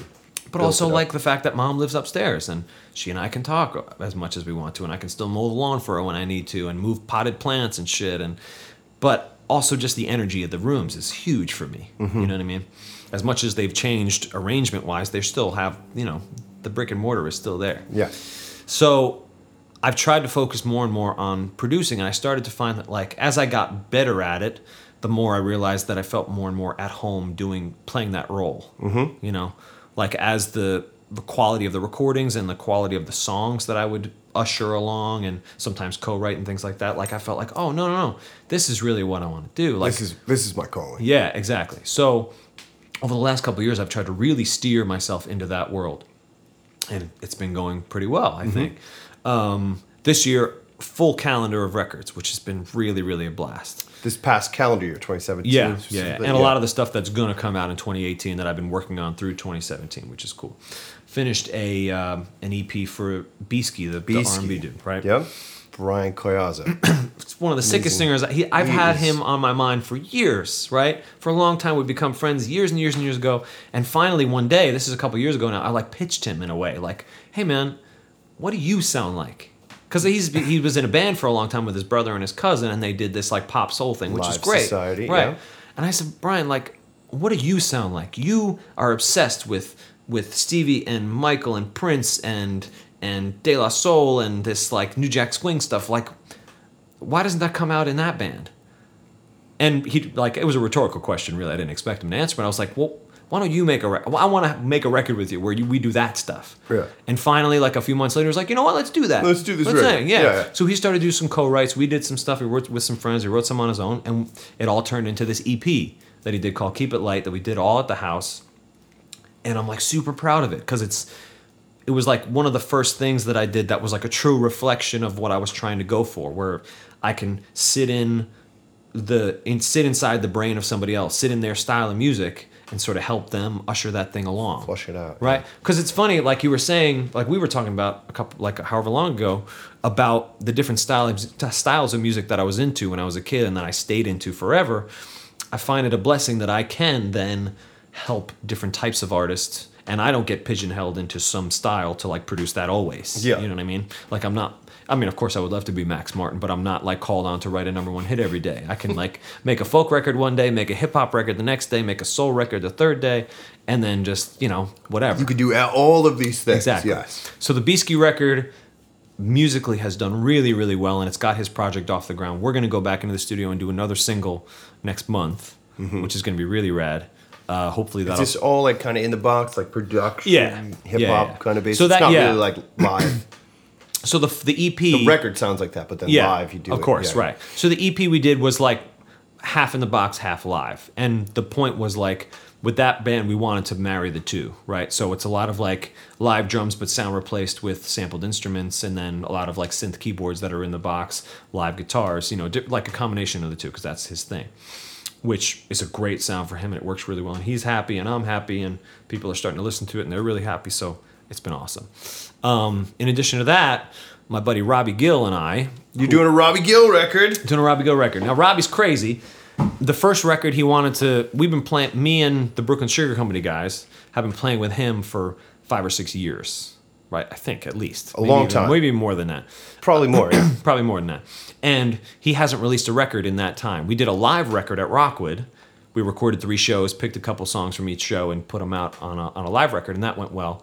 But he hasn't made a studio record in forever. And of course, he's been he writing. baby? Does he- he's got, right. He's got a wife a day job or and a baby, and he's a brilliant woodworker and like home yeah, renovator right. guy. So he's been doing that and making a ton of money and doing great. You know what Busy I mean? guy, yeah. Really good work, and he's awesome at it. But he's also a brilliant songwriter and a great singer, and a, he's just a badass. So he came to me and he said, "Greg, I want to make another record." but I've been writing so much and I've got no place to put these tunes. I want to make a double album. I'm like, you fucking asshole. Of course you do, Robbie. Of course you do, because you haven't done a record in seven years. Exactly. Put your foot in it. Let's go make a double album. I'm like, okay, so how many songs are we talking? He goes, well, I have like, I've been going through, of course, probably like 25 something songs. I have like 40 demos that I've been done over the years. But if we cut it down to like 25 or something like that, it'd be cool. And I want to put it on vinyl too. I want to release it digitally and then put it on vinyl as well. was like, great, awesome. Great, dude. How are we going to pay for Do this? 100G? Yeah. Exactly. How, what are we going to do? And he says, well, listen, I want Brooklyn Sugar Company, obviously, to like work on the whole thing. Everybody's going to co-produce. We're going to do it with you at the house. You're going to be the helm guy, and everyone's going to, you know, put in their two cents and put in their their vibe. Um, so let's let's do this. Let's do this for real. And I said, well, listen, if I'm going to take on this endeavor, it's going to take up a lot of my time, and I'm going to have to neglect some other things. So let's put some money together and let's do some honest pre-production. Because these songs, the way you've been doing them, his records are always good, but they they're always like smash and grab sort of jobs, right? It's like let's book three days in a studio, record everything live, and then I'll sing one take each, and then put it out. It's a record. Right. Yes. So it's and he's and he said to him he said to me personally, he says I've never really felt super comfortable in the studio with my time and my energy and stuff. So I would love to be able to do this and take as long as it takes. I said that's great. Let's do it that way. So we did a month of pre-production last summer, and we went in the studio last fall with the full band and did a bunch of. Um, backing track stuff like you know um, um, rhythm section stuff and then we just been doing overdubs for months and months and months we finally convinced him to do four EPs instead of like a true double album. Yeah. Just because in the way that we ingest music nowadays, you have to do it. You it. that way, break it right? up for people. So It's five songs yeah. per EP, and each EP comes out like every three months or so. So the first Perfect. EP is going to come out in December. We actually have a release date now. It's going to be December eighth. Rockwood Music Hall, 9 Boom. p.m. 9 Followed p.m., by followed by- Mayor Band Christmas Spectacular. the greatest show of the year. Damn Yes. right. So that's the first EP release, and then the next one will come out three months later, three months later, three months later, and then is when the double vinyl will come out for anybody who wants that. Once the, all the EPs are out, that's when the thing will come out. Beautiful. So it's this really long job. Involved big Yeah. product. yes. And of course, it's all front loaded. We did a ton of the work ahead of time before the first EP is even ready. That one's been mixed and mastered, and we're all good. Second one is almost done already because of all the work we've done up to this point, and three and four are on their way as well. But it's been this really great like labor of love because the music is awesome. He's a wonderful guy to work with. It's a blast, and I'm so happy that he is so excited about the way the project. It's like no record he's made before, no process he's been involved in before, and it's you get I- to yeah really help. Right. Is it really like a roots Americana kind of sound? Or is it doing a different thing? It is. It's all of that, right? So Yeah. like we play kind it of right in your wheelhouse. totally. So we play it like as if we're like Joe Cocker's band, or we're the band, or we're even the Stones here and there, that type of thing. Yeah. And but also like there's a couple tunes that he really consciously wanted to lean into like a poppier, well not pop of course, but like something that you might find on you know 1071 or you know 1043 Yeah, of the NPR modern rock. Exactly. Yeah. So we're trying to steer some of the stuff towards that, which has not been the way that he's recorded anything up to this point. He hasn't arranged tunes that way before. So when we did all the pre-production on these tunes, we started to unleash all those possibilities and really like create arrangements and stuff. And that's something that he was like dumbfounded by. Because up to this point, because he's, He's like- never done anything like that. he's like, and I've "What been, are we doing?" I've been playing with the guy for years, seven, whatever, six, seven years, and I've rehearsed a total of like three times. You just go play the gig. because you just play the gig. You learn the tunes kind of, and then you kind of figure it out as you play live, which is a way to do it, but not if you're trying to make that kind of record. Yeah. So we've been in the studio working on that, which is awesome. Then, like I said, Beasky's coming back. Um, we have two and a half weeks in December with It's the Real. We're gonna make our next record. It's the Real, for those of you who don't know, is a hip hop group um, comprised of Eric and Jeff Rosenthal, who are my best, two of my best friends since I was in kindergarten. I've known these guys forever, and long story short, they're great hip hop artists who are the funniest Very motherfuckers on people. earth. Yeah, they're and, as funny as it gets. And through them And it's funny, like you said, like we were talking about earlier, with the music you get into through your friends, in addition to what you're working on at home when you're in high school, they introduced me to hip hop. Yes, and encyclopedic hip hop knowledge from this other exactly, side of your life. Exactly. yeah. So I got into making hip hop beats with them in high school. And that was just a guilty pleasure, just to fuck around and make songs about camp friends and stuff like that. And we would Yeah. just hand out mixtapes during camp, like we all worked at the same place. So that's how that Purchase started. Camp Purchase in the Camp. house, Yeah, what up, PDC, son? Yeah. So, so then, Yeah, keep talking. no, no, it's all good. So years later. I got you. Literally explode. okay, man.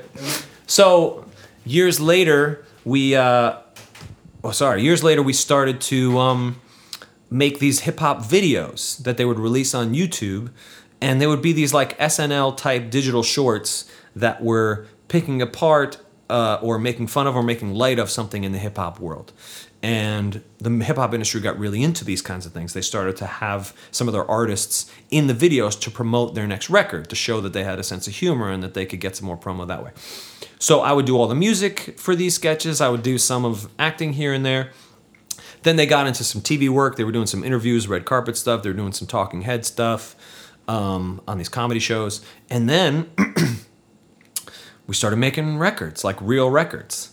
And I've gotten much, much, much better at producing hip hop music. They've gotten much better at, you know, obviously writing the tunes and rapping and stuff. And through a couple of their other endeavors, you know, um, like I said, the TV stuff and this podcast that they do called A Waste of Time with It's the Real, which is blowing up as well. Um, we're kind of like promoting one with the other, and you know, they're kind of helping each other out in that way.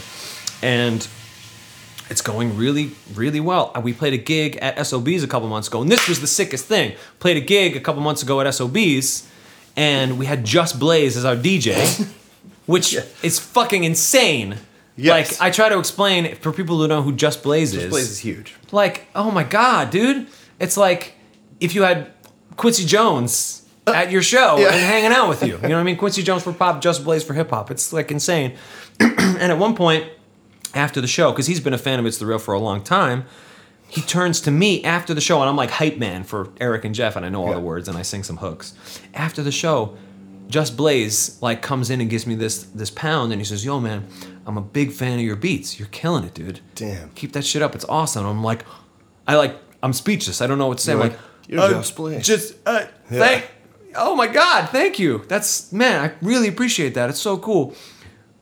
It was, I don't know, it's amazing that like. Mm, that is amazing. Yeah, I'm this white guy from Westchester, and I hang with my two Jewish white boyfriends. Just Blaze. And the king of hip hop beat making is like into my shit. So, and of course, like in the hip hop world, I'm not super immersed in it socially like Eric and Jeff are. Yeah. So I have to You're hear a peripheral.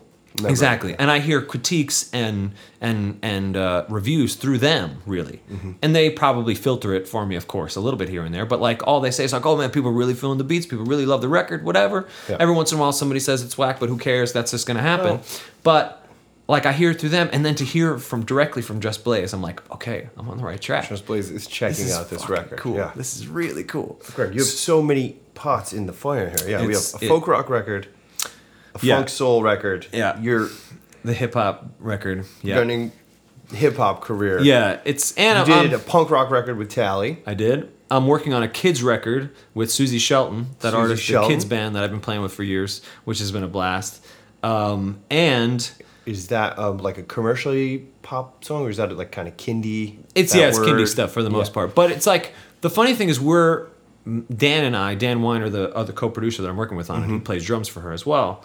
Um, we're we're pr- the funny thing is we're producing it like we would any other record. Yeah.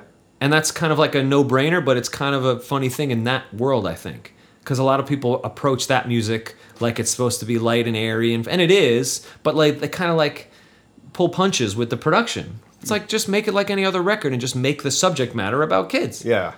And you're going to gonna make a sick record, you know? Be great musically. Right? Exactly. So we kind of like the the double thing of where like parents can actually probably get into the production of the record and kids can get into the stories and the meanings of the songs. Yeah. But like if a parent has to listen to it over and over on a car ride or something, they might be into like the guitar playing or the arrangements or the production or something, and it could they could get something out of it too, hopefully. Yeah. So that's kind of what we're going for with So that. it's Dan on drums and you're on just everything else, kind Pretty of? much, yeah. We're gonna bring in Jeff Crayley to play bass a little bit. We're gonna bring Jeff Caressis to play bass a little bit. They play with her as well here and there. But it's really just the two of us and her just kind of working our butts off all the time. Yeah, yeah. exactly. Um, so that's going. And then what else? Um, I've been mixing. That's not enough. Yeah, You know? I've been mixing a lot more than I ever have. Yep. Like I always thought it was a shitty mixer. I like never felt confident about mixes. It would take forever for me to get to a place that like I felt like I could even send it to the artist and say, "Okay, I think we're in a good Here's a spot. mix, Give me yeah. your critiques." And I realized after a while it was because I was just mixing shitty sounding records. And most of it was shit that I recorded that I just wasn't good at yet, you know, as an engineer. So like as I realized like as I'm getting better quality recordings coming in, hmm. mixing is easy. It's like a no-brainer, but it's like, "Oh yeah. Oh, this, this makes sense. takes, Oh yeah. fuck, this is what it's all about." So, I'm starting to actually get calls to like mix records that I didn't work on already, which has been really cool cuz like I said I was always self-conscious about it, but it's actually going pretty well. Maybe it's something you want to explore more in the future. yeah, I went from hating it to like really loving it. Actually, Yeah. I'm still nervous that like I'm gonna send out a mix to somebody and they're gonna be like, "Well, I thought you were better than this. Sorry, we're going to Yeah. go in another direction."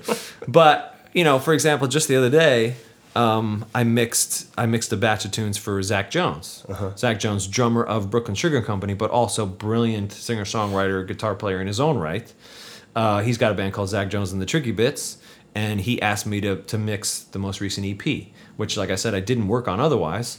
But uh, he sent me the tracks, and I mixed them over a couple days, sent them to him, and was like I said, half expecting him to say, "Be "Like, man, Greg, Cool, thanks, man. I love you, buddy, but I think we're gonna take some time with this, Yeah. man. We're gonna go somewhere else." Send this to someone who does this for a job, bro. Yeah. exactly. But he texted me later the day. I was like, "Yo, man, these are killing. Got a couple notes, but this is awesome. I love what you did." And I'm like, "Oh my god, maybe I'm actually not Maybe terrible at this. I'm gonna try to do this." Yeah. So, like, my goal, like I was saying earlier, my goal years out, my goal, like in the distance, is to 40, 45. yeah, is to just be working in a studio. Like I don't I enjoy the road here and there, but I mm-hmm. don't need it. I enjoy weddings when I have to do them, but I don't like them that much. I don't need it. I want to make records and I mm-hmm. want to usher records along, whether I'm producing them or just playing on them or mixing them or doing something. I want that part. That's what I would love to do. It also like would fit in with a family life that I hope to have someday too, mm-hmm. right? Mm-hmm. I would love to have a studio in my house and just work there days or nights or whenever I have to, and then go off and do other things. Yeah. You know.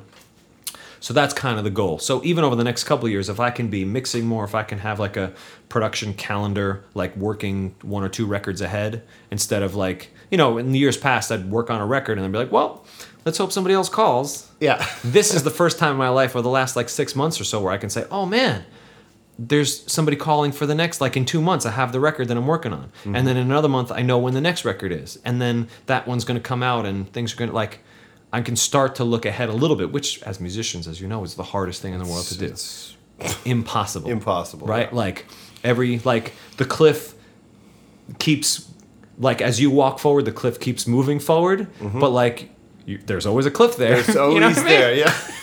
so like you look in your calendar you're like well i hope You're like, somebody wow, summer is going to be light. yeah And right then you're working every single day. Exactly. So, So the you- freelancer life is. you have to trust that it's going to happen, but you never can trust that it's going to happen. Yeah, it's it's a scary thing. Yeah. It really is. Yeah. For you were the one who said that actually. You said uh, you said that. And I I use that line with other people. He said, "I hope that everybody gets the ability to be their own boss someday." Oh my God. Yes. Right? Because Yeah. we have so many people in our life who you know they're afraid to take this step. Exactly. Exactly. And also, by the way, take that same quote, which actually works that way as well. Take it another way that, like, if everyone had to be their own boss for a little while, everybody would be infinitely better at their jobs. Infinitely better.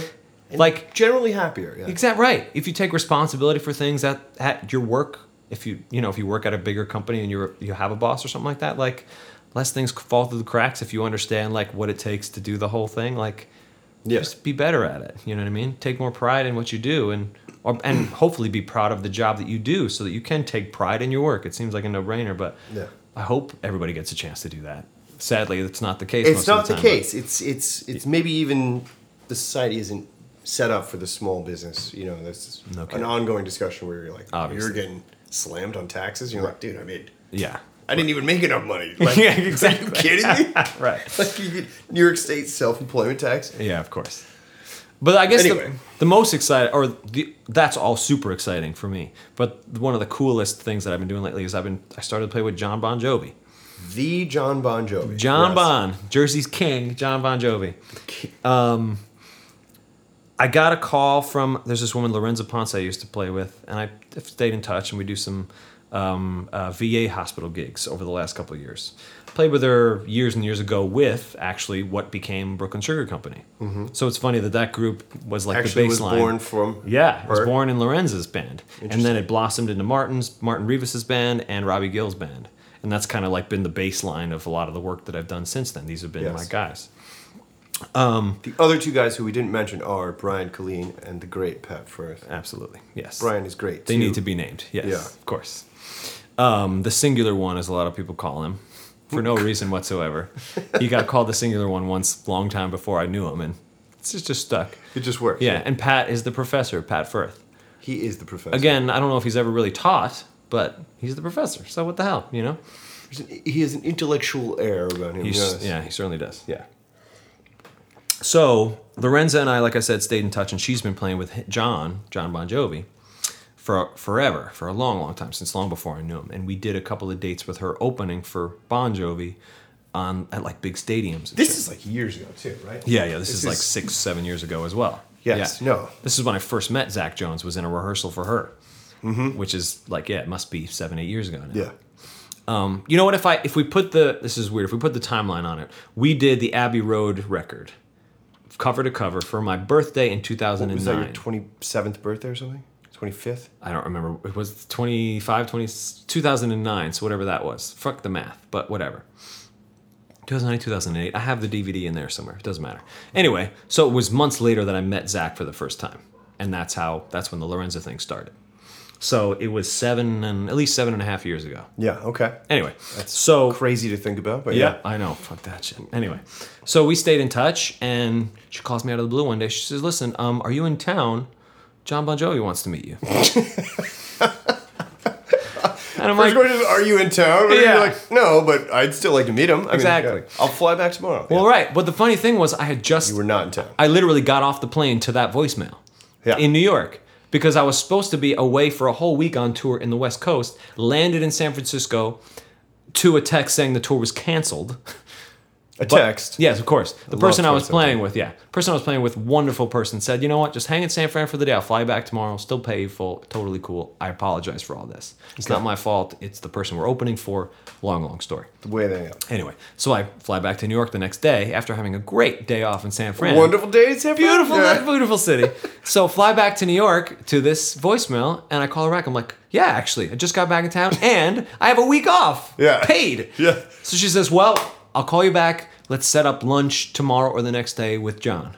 I said, "Yes, Okay. I am available. Yeah. I will be there." um, so she says, "Okay, um, we're gonna meet in the uh, in the West Village. She's got a place down there, and we're gonna meet for pizza at like noon." So we meet up. pizza, not just normal pizza too, right? Oh no, it was this really great artisan pizza shop, um, gluten free pizza choices in there. It's a Mm-hmm. really great restaurant. The place wasn't closed for us, but nobody was in there yet, so it was really chill. Perfect. Yeah. And he's like the sweetest guy in the world. Now, Such a did he dude. come in like a hat and sunglasses and incognito, or is it he is Bon Jovi off stage? Oh, he is Bon Jovi off stage. He- sometimes he's got he, tight jeans on sometimes he has to hair be. and- Sometimes he has to be incognito, of course. I mean, right? he's a pretty distinct looking cat. of course. You know? He wore sunglasses, leather jacket, a white T-shirt, and jeans. Yeah. and that was what he had on. And even like the waitress was probably knew who he was, but was cool. She was totally fine. It's New York. Yeah. Yeah, right. Gotta- everybody sees everybody. cool, yeah. No big deal. So he just says, "Listen, man, I love your playing. I love." Um, Now, how has he heard you're playing at this point? she sent him some YouTube videos of me playing.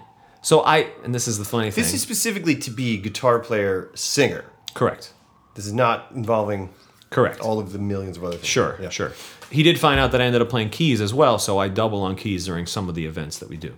Um, but he had, she had sent him a couple videos of me playing guitar at like shows, at club dates and stuff. Yeah. So one of the videos that she saw of me of doing, which is totally full circle, is me and Mayo Band covering "Do You Feel Like We Do," the Peter Frampton song, Yeah. with me doing lead vocals, guitar solo, and talk box stuff, Yeah. which is obviously important in the Jovi thing. and she sent him this like 12 minute video of me playing this song like note for note all the way through. So when he met me that day, he was like, "Yo, man, I love your plan. You have a talk box. You know how to use it. You're the guy. You're Let's in. go." Yeah. So you sing, you play. exactly. So he gave me the set list. I said, "I'll do the homework." He says, "Let's set up some rehearsals," and the rest is history. I've been playing with him. So when you do that, is it all? It's his tunes. It's yeah, It's these iconic records. correct, correct. That we all know. Yeah. It's like, and that's the craziest part. Like, you go from playing, covering these tunes at the Red Lion or playing, covering these Yeah. tunes at wedding bands to like playing the tunes with him standing playing the 30 feet away from you. with that guy. Yeah. Yeah. Yeah. Yeah. It's a trip, man. It's, and it's a blast. And like I said, he's the nicest guy in the world. Such a great guy and really treats us well. Really love, like, like this is, this is the type of project that he doesn't have to do, really. I don't think, you know, financially or whatever otherwise, but like, he, just, just loves making playing. music with good people and loves to keep the chops up and that type of stuff. And Mm-hmm. he just loves playing with, with good folk, good folks. So I'm just honored to be one of those folks. you know? Yeah, that's it's amazing. a blast. Yeah. Do you guys rehearse at his house? We do, yeah. He's got a he's got like a studio carriage house off to the side, and that's where the that's where the rehearsal space is, quote unquote. Wow. It's really I mean, yeah. He's like a car collector, right? Isn't that one of Is that? things? I don't even know. He might. You don't be. even know. It's I- like Jerry Seinfeld. They might be whole- elsewhere. Yeah, you know, exactly. He might have a whole. garage He might have an airport course. hangar somewhere. You never Yeah, know, yeah. right? And wow, do you have any uh, personal antidotes of stories of hanging out with the guy that we could get a little a little taste of the rarefied air of the Bon Jovi world? You know, Well, I can tell you that he is like the sweetest man and just a good like he's not one of these dudes who has this like like you said even though there is an air about him, he doesn't have it about himself. Right? Like the day after I met him, he called me on my phone, on my cell phone here in the apartment and he was like I answered the phone and it was like a random it was a different number than the one he gave me. I guess he's got obviously a couple lines. Yeah. And he says, "Yo, what's up, Greg? It's John. How you doing?" And I'm like. "Hey, John." I'm like, "Bon Jovi? What the? F- hey, man, how you doing?" And he says, "Yeah, I just wanted to, just wanted to see if you had any more questions or any thoughts. I wanted to run a couple dates by you, because he like runs. he's his own, doing the dates. He's with you? doing the thing, dude. Get he does it out all. of here. Yeah. yeah. He doesn't have a manager or like a. Well, he does, but he likes to run this part of it himself, I guess. oh my gosh! Like the Well, emails- this is this is this is surprising. Yeah, the emails for the dates come directly from him. it's really sick. It's really cool. amazing. Hey, Like, so could you do Tuesday at ten? I mean, Yeah. you could do eleven if any. You. No, no, exactly. Yeah. And then like he sends it to the group, whoever's involved in that particular show, and you just write reply all back. "Oh, yeah, man, good. Let's go. Ready. Wow. And of course, you clear your schedule because you're ready. Yeah, you know? whatever, whatever it is you had. is Sorry. canned. Yeah. yeah. Um, so yeah, it's a blast. It's really really cool. I'm like, you know, we we had a gig in um, Galveston, Texas. We did a um, an event for Gabby Giffords, the the senator who got shot, and you know that whole thing. They um, the Navy commissioned a ship in her name. It's the first time I think it's happened since Eleanor Roosevelt that they've commissioned a ship in a woman's name. Wow. Which is ridiculous. But anyway, so in Galveston, they're gonna this ship is gonna make berth, I guess, and they have this gala the night before, and John and her and her husband, who's the astronaut guy, close friends, and they ask him to come and play. And he says, "Yeah, of course." So we go down, we go to Galveston, we play the show. The full rock band or the No, no, just the trio? acoustic acoustic quartet. It's Quartet. him, me, another guitar player, and Lorenza playing violin and singing. Does he play guitar the whole time or just? Uh, he does both. He, he puts it on sometimes, takes it off sometimes. Um, so we're hanging, and it's a wonderful, beautiful scene, and uh, he gives a great little speech, and so does Gabby's husband, and so do a couple other people in the military and other things.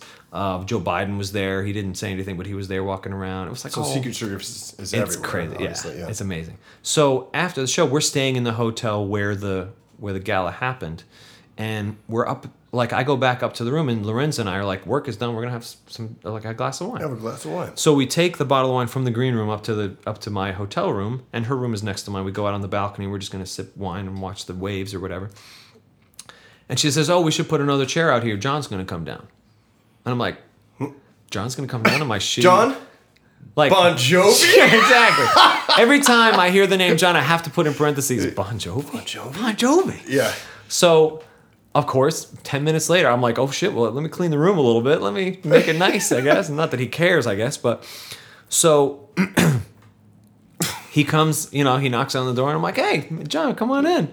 And we set up a chair for him, and then the other guitar player, who's the MD, comes down and he joins us as well. So the four of us are just drinking wine on my little time because John has got the penthouse upstairs. He doesn't Yeah. need to come to our little room. He uh he comes and like chills on our balcony, and we're just like watching the moon come up and watching the the waves come in on this Galveston shore, and we're just like shooting the shit about nothing, right? Yeah, funny like, stories. like funny stories. Um, movies that we love. We were like we. I was gonna say we were on Zoolander for like ten minutes. Like we're all just big fans of the same Everybody type of shit. Zoolander, yeah. yeah, and he's got stories that are similar to my dad's. Obviously, he and dad sort of were ran in the same circles for a while, so I can sort of jump in with some funny things, anecdotes about dad, and he's got some cool stories in that realm. But like most of the time, we're just talking about either politics or movies or comedy or TV, like just No, nothing, whatever you think of. just whatever, yeah.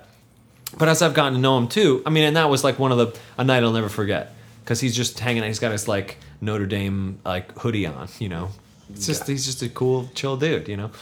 Um, and then of course I found out that he runs these like wonderful foundations and these charities for um, uh, feeding the homeless in New Jersey and around the country and building homes and he's just like he's he's done well obviously for himself but he does well for the like for society and for the you know for America and for the world he's just a good man Genuine dude. yeah.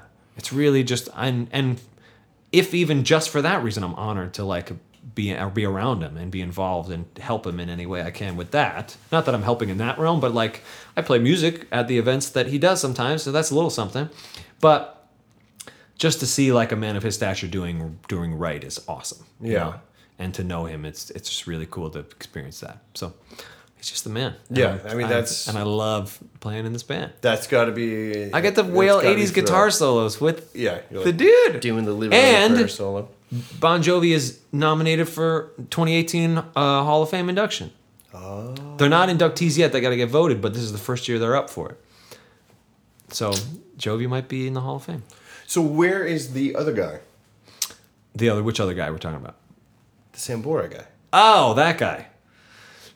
the other guy, There's other guys. There's got to be a million guitar players. of like- course. There's a lot of other guys. Now, his, I guess he likes to keep Bon Jovi proper and this other project or these other projects completely separate. I guess the other guys are, are pretty busy in their own lives as They well, and they do well They've enough. Been a band for 30, 40 exactly. years. So I don't we don't interact really with those guys Mm-hmm. because whenever we're with him, it's with this separate sort of part of his life, you Yeah. know. And God, I mean, who knows? Maybe they're all sick of each other by the time they finish a tour, or they just want to go back home and live with their families and stuff. So all the other guys just kind of live their own lives, and we play. We're like session guys, New York and Jersey session guys who play with him in these settings. And then he's got his, you know, stadium rock Bon Jovi band Yes. that he plays with when he plays those kinds of things. So I can't imagine they would even be interested in playing these shows. Yeah, they're like, yeah, hmm. it's cool, man. You can you can take the it's like, man, gig. I'll take your scraps, man. Your scraps are pretty good, dude. It's fine by me. pickup. Yeah, yeah, yeah. yeah, exactly. So it's that kind of shit. It's awesome. that's cool. Well, that's very exciting news for in the world of Yeah. Bon Jovi. And I get to buy some guitars too. That's You know what I mean? I need them for the gig, man. So I got to buy him. them. I go to you know get what I the? Jovi guitar, man. Yeah, yeah. That's right. Specific guitars. How many guitars have you gotten to get? Not that we've geeked out on gear at all, but for for his gig, I bought two guitars, um, because when we play, like the guitars that I already have aren't specifically good for that thing, you know. So uh, it's funny. The day that we met, the day that I met with him, and I got a couple dates in the books that he was into, and he wanted me to be involved in. I was like, great. Cool. We finished lunch, and then I walked directly to 30th Street Guitars, and I bought a 335. I was like, did you specifically need that sort of axe for I that? did, yeah. Like I don't have like a Les Paul or anything like that that has like the big humbucker fat thing for the modern Jovi catalog, Mm-hmm. right? Like the more like the 2000 and on catalog, which is a little more like straight rock and not as much like arena 80s rock, you know. So, I got the 335 for that sound, and I've always wanted one to have as my own. I had one for a You little while, one it didn't work, and demise. yeah, I got had had some problems. So I got this one and it's amazing. It's the Warren Haynes model. It's the sickest thing ever. Yeah. So I play that, and then online I bought because I don't have anything with a Floyd Rose. I don't have anything with like a dive bomber. I don't have like the super distortion DiMarzio thing. So I was like, I got to get one of those too. Fuck Yeah. yeah. So I went online and I found a Nash S81. That is like the, for those who don't know, it's the Stratocaster 81, 1981 model. So I bought that sight unseen, brought it to 30th Street. They set it up like a dream. It's like a race car now, and that those are the two guitars I play with the full band setup, hmm. and I just get to wail on the thing. Did you go and like geek out on shredder videos? Where you're like, okay, I need to get like. You know, I watched. I mean, you're a shredder. I'm not saying you're not a shredder, but but I'm maybe know, that's not. I am, but I'm not really. You know what I mean? It's, not, not like- what I grew up doing. There's almost you know? a different sound sound to it. They have like a very mechanical, machine-like time, and you have this very Right. like soulful, bluesy well, sure. groove. Well, you know uh, let I me let me say this: if if you replace Jovi with you know Van Halen, I would have been completely screwed. I wouldn't have been the right guy for the gig. There's no way. Yeah. Because that's a whole different part of that style of playing in that world, right? Thankfully, on the Jovi records, they're really great parts and they're great solos and great things, but they are more classic rock based Yeah. than a lot of the other stuff from that era. the pure shred. Exactly. So there's a couple of moments of that, but most of the stuff that you think of as flashy, if you're listening, is really just like like pinch picking and things like that. That gives you the squeal and the dive bomb instead of the tapping and the super flourishing Yeah, stuff. You know. Tremolo. Exactly. They were more concerned with melodic solo playing than they were with the shred or crazy, you know, whatever thing. So thankfully, I could still handle This that still without perfect, yeah. completely reinventing my playing in like a week between Yeah. learning and then playing the gig. Yeah. So thankfully that worked out like that and he you know and that's what he was in that's what he was interested in that's what i'm capable of doing i did watch the the rig rundown of the jovi show Oh yeah. right which is like 45 minutes long and the rhythm guitar player in jovi proper spent a long time talking about all of his setup and all of his gear and then the lead guy was just like yeah i have like three pedals and i plug into the pedals and then into the amp and that's the whole thing i'm like And you're functioning as the lead be- guy. i am yeah yeah. so it was really uh, enlightening and um, and I was very thankful that the guy doesn't have a super complex rig and that he just does it with a handful of pedals. Yeah. Even the guy the guy who was interviewing him during the rig run, I was like, like, "So what do you "Sick." do? Yeah, what do you do for reverb and things like that?" And he goes, "Dude, we're in a stadium. I don't need a reverb pedal." and the guy was like, "All right, good point." And he goes, "Well, what about your different like um, different uh, drive s- stages and stuff?" And he goes, "Well, I got a volume knob." I just use that and I have a couple of drives and I have a delay set up for this one tune because it needs a tap tempo thing and I have re- pre-programmed. But other than that, like, and I looked at the guy's board. If you look on the video, it's like one of those boards you could fit inside your guitar case on a, in a flight case, like in the overhead compartment. Yep. Like mm-hmm. that's what the guy brings, and it's like, all right, this is my dude. This I'm is fine. this is a good cut. I can handle this. You know what I mean? So that's that's like as far as I like geeked out into the video stuff. But Yeah. for me, I just listened to the records a couple more times, and the solos that I Really already pretty much knew, I like went a little further into, and then some of the songs I didn't know, I obviously had to learn. But Yeah. they're sick, dude. Those guys could write a fucking hit, man. They write a hit. God damn, he knew what the hell he was doing. Great voice. He sings so high. Yeah. Does he sing Yeah. still that high? Yeah, yeah, he still And does the whole damn show. He's gotta be- He's in his like late fifties, I think now. Late fifties. Yeah. He's probably in wonderful shape. Oh yeah, yeah, Scary, scarily so. Yeah. Yeah. Is he doing like he's like, like, damn, Sting? He's just doing Yeah, oh, yeah, exactly. push ups and Right, right. eating veggies and Yeah, he doesn't talk about his like crazy workout stuff, but like you could just- tell he does his tell. thing. Yeah. He's a professional Yeah. entertainer at a world class level. Right. Yeah. And like super disciplined, has a voice lesson literally every day. A voice lesson every day. Every day. And well, it's every day that he's home. When he's on the road, I'm sure I don't know He if he takes some, and he has his tapes that he warms up MP3s to all the whatever, time and yeah. stuff. But yeah, when he's home, he apparently does a voice lesson every day. wow. Which is like, yeah, there you go, man. If you want to keep singing That's that what it stuff, takes. you know what the hell to do. This is what it, that like your father doing the hand and Exactly. That's at what I that level Of. he is Right. maintaining. I mean, the, and the voice is still a little bit of a mystery, but I can Yeah. imagine like Yeah. what he has to do and maintain. Oh, I can't even imagine. Yeah. eat and Right. not eat and drink and Right. A story. This is funny, and this is probably maybe not that interesting to people. But do you know that dude Kareem Devlin? I don't think so. He's a dude he plays with Constantine, and he did Okay. the Lady Gaga tour, like the big tour, like Okay. whatever, big one. And he started that tour with the whole board, and then Yeah. the sound man was like, "When you get done with this fucking tour, I'm gonna have it done. You just plug in the guitar into the amp. You know what I mean?" And so Yeah. he plays a Les Paul into the amp. He's like the lead Yeah. slash guy. So it's funny that, and as I've kind of moved up, it's almost like you kind of, unless it's an indie rock gig, you like you're like, Right. you know what? I'm just going into the amp Yeah. because this is the, I only have to do one thing. Right. So what what is all this doing? You know what I mean? Exactly. Exactly. So it's It's that's amazing. a fascinating story. Well, to and that's You're the like, thing, it's like. you know like- what? I just bring a fuzz and a delay and a volume knob, and I'm, good. set, dude. Yeah, Right. Tuner. And that's the funny thing. It's like, and don't get me wrong, there was a time and a place for like guitar geekdom and having Absolutely. 50 different distortion pedals. And in the studio, that's super relevant. I have a bunch and I use them all the time. But like, really, like you said, if you're getting called to do a gig for a sound, for a thing, you just put what you need there. Just Put do what that. you trust, what you know. Other yeah. than that, you're not going to touch those pedals anyway. Really, you know what I mean? It's like I think of like you want to go all the way to that side of things. Like Clapton plays through what does he play? Like a blues junior, directly in, directly in, and he controls it all from and the guitar. it, Yeah. right? It's like that's Yeah. awesome. And he's a master. Exactly. Which you do that anyway. You, I mean, you, I try. You are that sort of player. I try, You yeah. can do the whole delay volume. I mean, you have that too. But at the end of the day, a real guitar player, it's right in your hands. That's you know what I totally mean? true. It's- Of course, right? They always say like tone is in your hands. Tone It's is in your guitar. hands. Right. I can't sound like you. Right. You can't. Sambora sounds like Sambora. Yeah, it right. just is what it is. yeah, exactly, exactly. But yeah, it's I don't know. That stuff is fascinating. I'm always like trying to find ways to get simpler and easier, even just like New York gigs. Like, can I walk on the train without sweating, without carrying all this gear? I'd love that. I'm gonna bring one pedal to this gig and see what I can do. Yes. you know what, what I mean. What's the least amount of shit? That's a super New York thing. oh my god, yeah, of course. I will use whatever amp is at the venue. Right.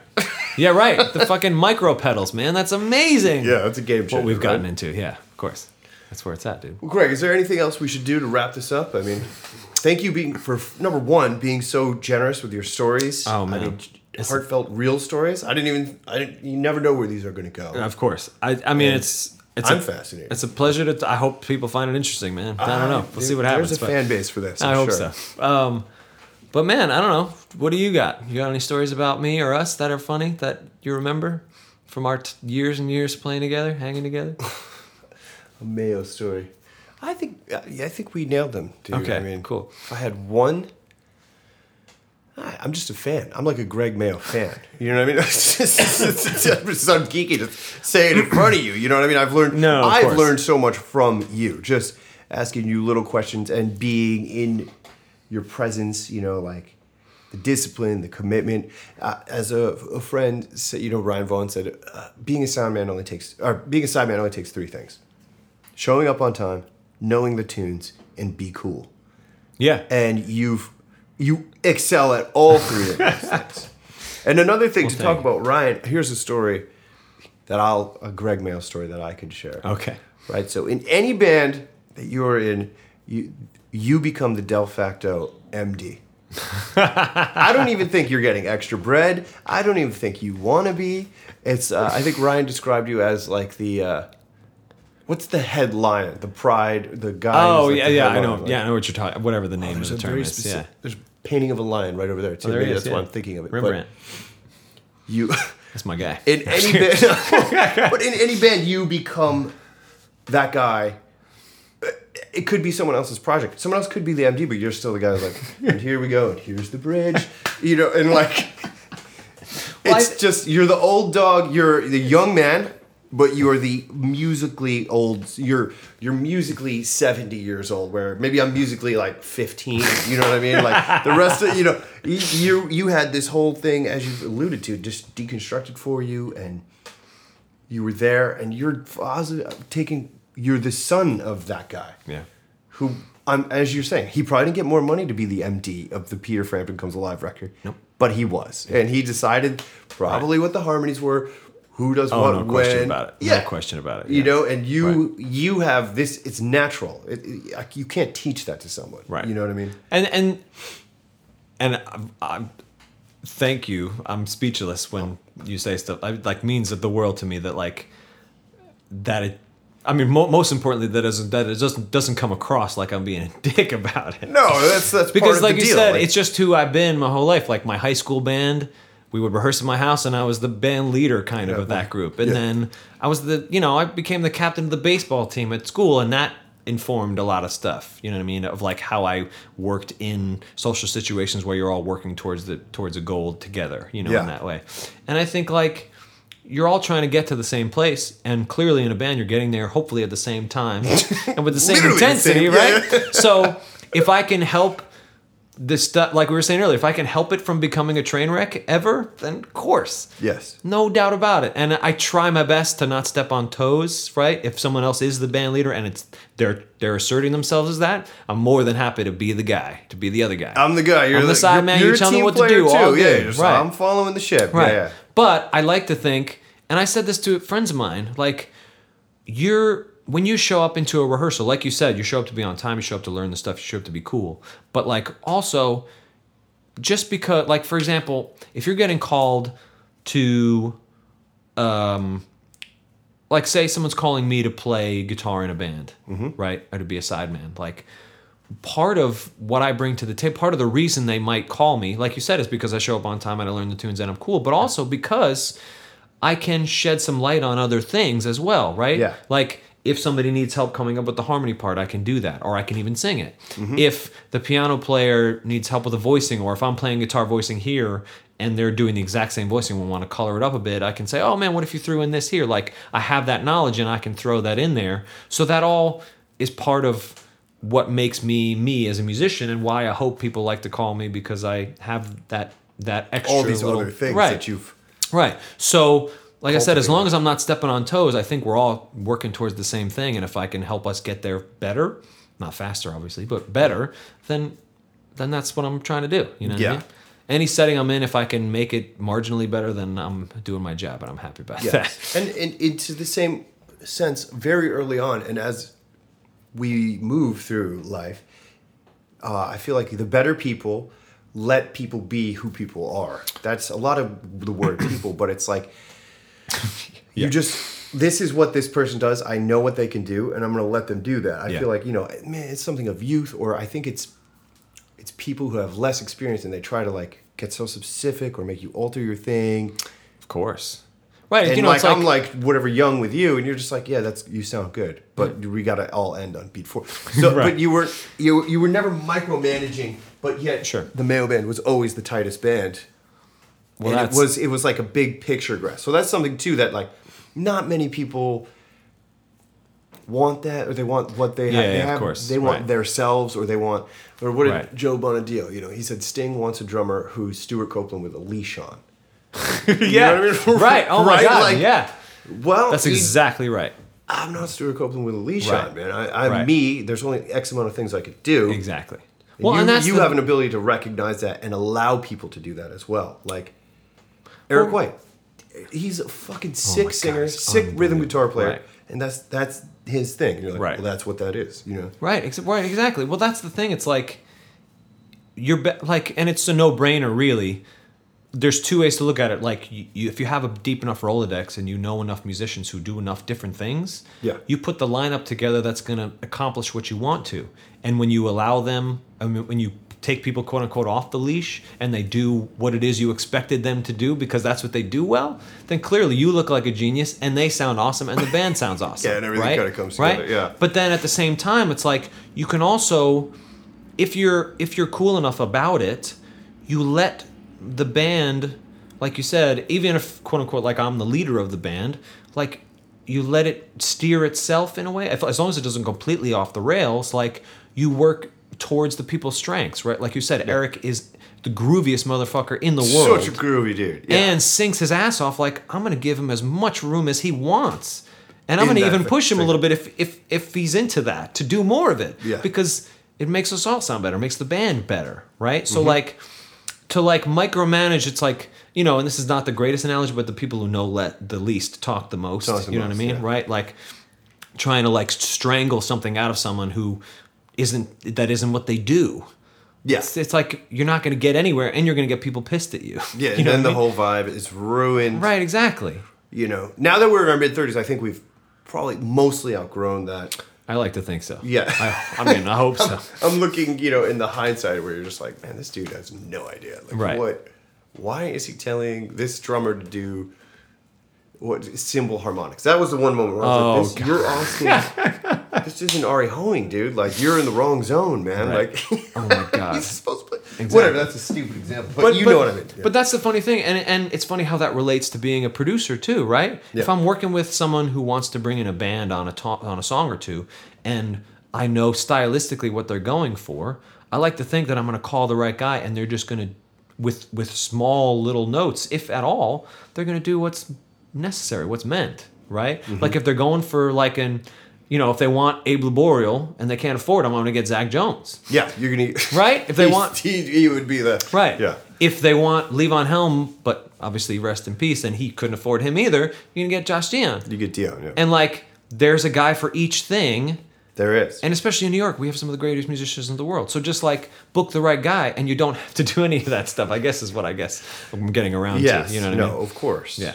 So that's, I'm I'm really glad that it that it comes across that way because that's really what I try to do. I don't want to like strangle someone into doing something that like again they're not going to do great anyway because it's not what they do. They do something else really good. No, and that's why they were professional. You know. You've recognized that, and I think from an early age you recognized that. You know what I mean? I think that's something that comes with Sure. age. But you were like, at a young, as a young man, like, well, this is what this person does, and so this is what we'll do. Yeah. But in the band, we're always hitting the big points. You know, like, Of course. okay, everybody, so that's on the end of three. Uh, you know. Yeah, of course, right. like the Mayo, Yeah. you're like, I feel like the Mayo notes. You know what I mean? Like you're like an NFL coach. You know, you play the tune, and then you had like your points that you had to get across, but you remember so specifically. You know, you you read like.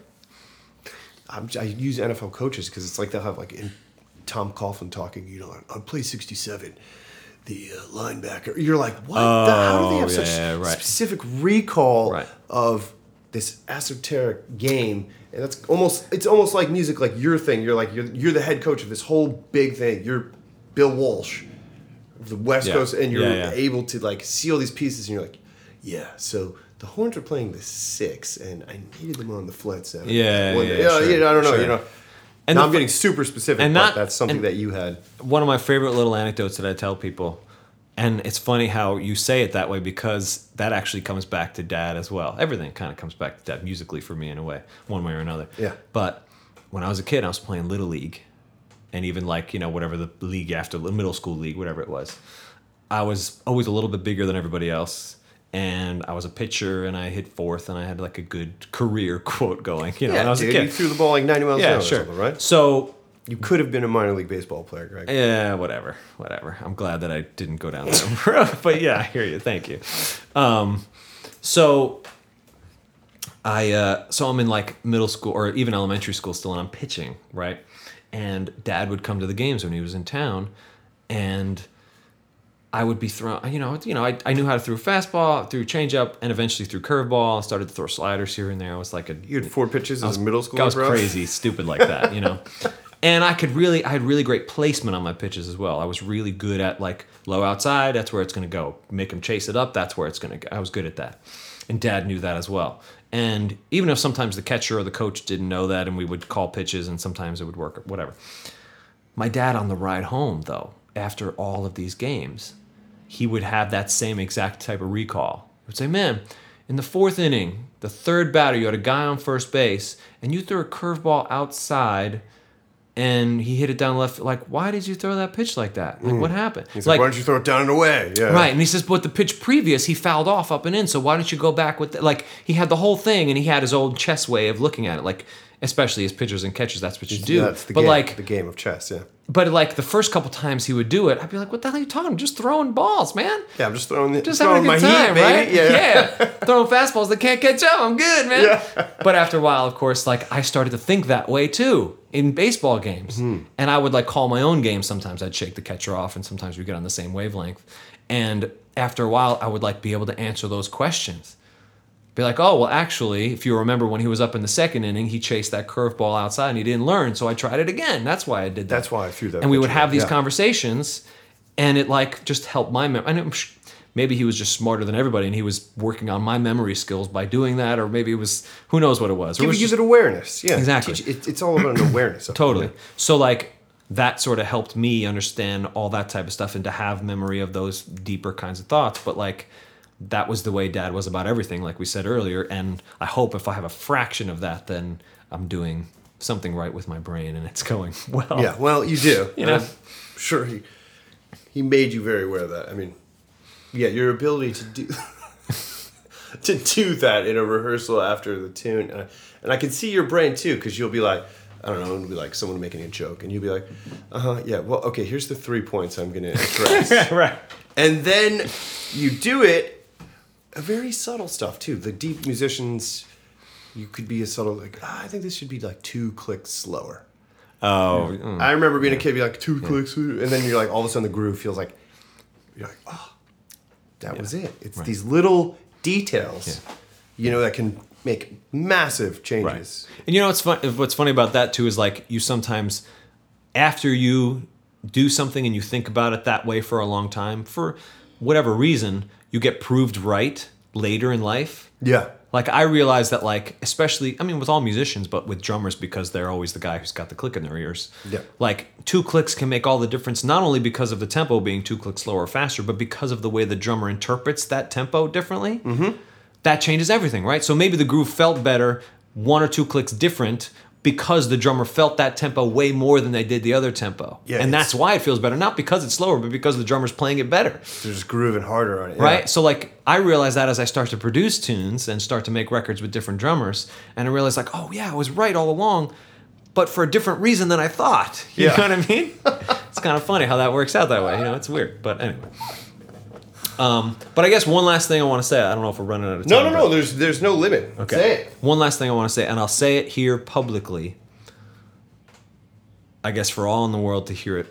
Years ago, you told me that you would love for me to do something that I'm going to start to do, and I'm telling myself that I'm going to do it. You're gonna do it on recording, so you have. I'm to. recording, so I have to do it, right? And you can hold me to it anytime. I you want. will, Greg, And yeah. everyone listening, all ten or a million people Yeah. listening, however many people are going to hear this.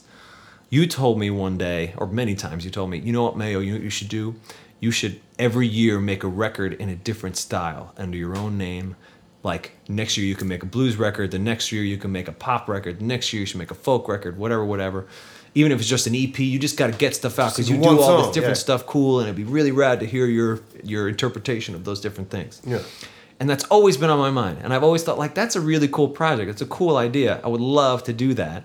And of course, I'm always like, oh, life gets in the way and I never get around to doing it. Like, I'm going to do it. With you and these microphones as my witnesses, I'm going to do it because it's a really rad idea and I have to just, I have to just set aside the time to do that every once in a while. Even if I am producing more than ever and I hope that I am and I'm working with other people, I have to like push my own stuff here and there. And I want to do that. And You I- really do.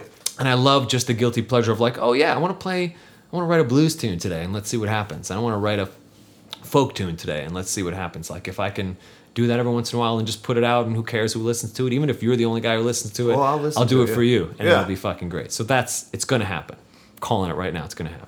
Well, Greg, I mean, there's you have some like lost recordings that Right. maybe only I have. That's right, because you Uh, were yeah, you were always the one you like, yo, send it along. Send I me what you're working on. I want to hear what you're working on. That That's one true. whole thing, you were it was right after kind of the Mayo Band heyday, before the Brooklyn Sugar Company. Yeah, yeah, of And course. you made those like very. Yep. I don't mean this in a bad way, but almost like 80s. Yeah, it was yeah. like synth. Yeah, it was yacht rocky and Yacht 80s Rocky, pop thing. Yeah, of 80s course. pop. Yeah, it's your Hall and Oates. Yeah, oh yeah. You don't even know it's in there. It's Yeah. just in there, and Yeah. you made that all that stuff. And Greg sent me these, and I usually don't listen to people's demos for pleasure. Right. You know, I was just like, Sure. but I was like, we originally were putting the tracks on, and just be like, God damn, this is good music. You know, like, Yeah. And then and then that's kind of right right around that. I think that maybe you know that's when you kind of started the Brooklyn Sugar Yes, Company, and you right. guys went Into like kind of Americana of rock. Yeah, yeah. Each tune has its Each own has its color, own but it's in that same old school rock sort of world. old school rock Yeah. zone. Right. Yeah, Which so- obviously is so huge you, for you all of us, haven't but- really done. I haven't done what we've talked about. No. Yeah. And I and it's funny those tunes are still in the back of my mind still like still I can refine somewhere. those and put cuz they're rad. I want to put I want to do something with them. No, that was like a period, Yeah.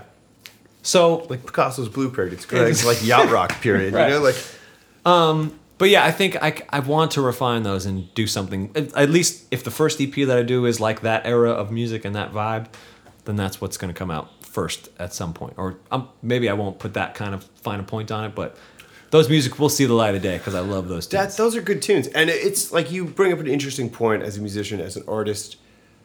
There's no one really going to hold a gun to your head and say, "Okay, you have to release your folk record this week, and next week is going to be your like if you did a funk record. I mean, you you're you know you lend your talents to all these people, but imagine if you were just like, all right, I'm going to do a punk record. Oh my god. Come on, man. Yo, dude. Yeah. But your spirit comes through. How many times do we hear people say like, "Oh, all the songs are too different"? I'm like, man, I hear you in every song. Exactly. I, I don't. Exactly. Maybe this sounds more punk rock and this sounds more reggae or something, but I just still hear you. Right. I hear your songs, your voice, and I think your spirit is that strong that even if you were to do whatever song, I'm still just hearing Greg Mayo. I'm not going to hear it as Yeah, yeah, yeah, I hear you. like I, that's a that's some that's that's like a casual listener, non-musician. Sure. I of think. course, no, of course. They Of course. break it down like, oh, this is so different. Like, no, it's not. It's the same. Yeah, it's the same guy. He's just doing a different thing. You should do that though. I, I don't know. I, in a way, I was going to lead to a point of how we can hold you to it, or make you do it, or you have to well, write it on a calendar. Yeah. This is how we would just said it on this podcast, and it's gonna fucking happen. So when can we expect the first release? January? How about January? no, no, no, no, no, no. I'm, I got a thankfully, knock on wood, I got a full calendar through the end of this year making records, which is awesome. Yes. Like all through, like straight through to Christmas, I'm working. But the cliff, like we talked about, for my weekdays, my weekends, weddings and stuff are booked far in booked, advance yeah. and some other things. But like my studio stuff, January is that cliff. So maybe Yep. January is when I work on the stuff and then put it out maybe late winter, springtime, something like that. And it would just be like springtime. it would just be like Spotify and Bandcamp, and I'm not going to go crazy. I'm just going to put it up and tell people online, and if they want to hear it, they can hear it. I'm not Yeah. going to go crazy about it. But uh, yeah, that's that's the goal. That what you, You heard got to just book your own springtime I- record time. Man. gotta write it in your book. Be like, okay, Monday, Tuesday, Wednesday of the third week of January, I'm only going to do my shit. No, Yeah. you- honestly, you're absolutely Right? right. Like, Because yeah. like, thankfully, we're busy enough that like, unless you do that, it stuff will come in and you'll work on it, which is all great. But like, it's New York. Like, thankfully, you have comes. to book even time for yourself, man. It's huge. It's crazy. It's huge. Like booking a like actually consciously trying to book a day off is really weird. It's a trip. I recently did it because September was grinding, man. This, Right. right. And Like I, you- I was like, I am not doing anything on You have to look ahead. First, right? I, I canceled three things too. No shit. Good But- for you though, man. Yeah. But something your body needs. Right. I I needed to reset. I completely agree. Yeah. And you value it so much when you realize what you're missing when you don't have it, and when you do have it for once, even if you just sit on the couch all day or fucking. No, that's what I have to do. I right. just Yeah. Don't touch the instrument. Don't do anything. Just hang. Yeah, It's let your awesome, spirit yeah. kind of re. So I've been trying to like book that in every once in a while when I know that I have like a mountain of stuff coming. I try to make sure like if Sunday is my day of rest, then that's what it's going to be. Even if it's only every two weeks or every three weeks or once a month or whatever the hell it is. Like, Yeah. just have to do it. Because we're gonna take Have every gig, every yeah. we're- Right. We're, taking everything. Right. It's like say yes to. I mean, even yes from out of college, you say yes to everything because you don't know when the last offer is going to come in. You got to keep Yeah. saying yes. The clip is there. Right. Gig at one a.m. I'll do it. Yeah. Might never do that gig again. Yep. that might be the last hundred dollars I ever make as a musician. I got to do it, man. I have to do this gig. For real, dude. Oh, Yeah, dude. holy cow! Well, all right. So this is this is serious, Greg. Thank you so much for taking the time. It's been an honor, man. It's been a pleasure. I always love shooting shit with you, buddy. Always, dude. Big love. Boom. All right. Thanks, Greg.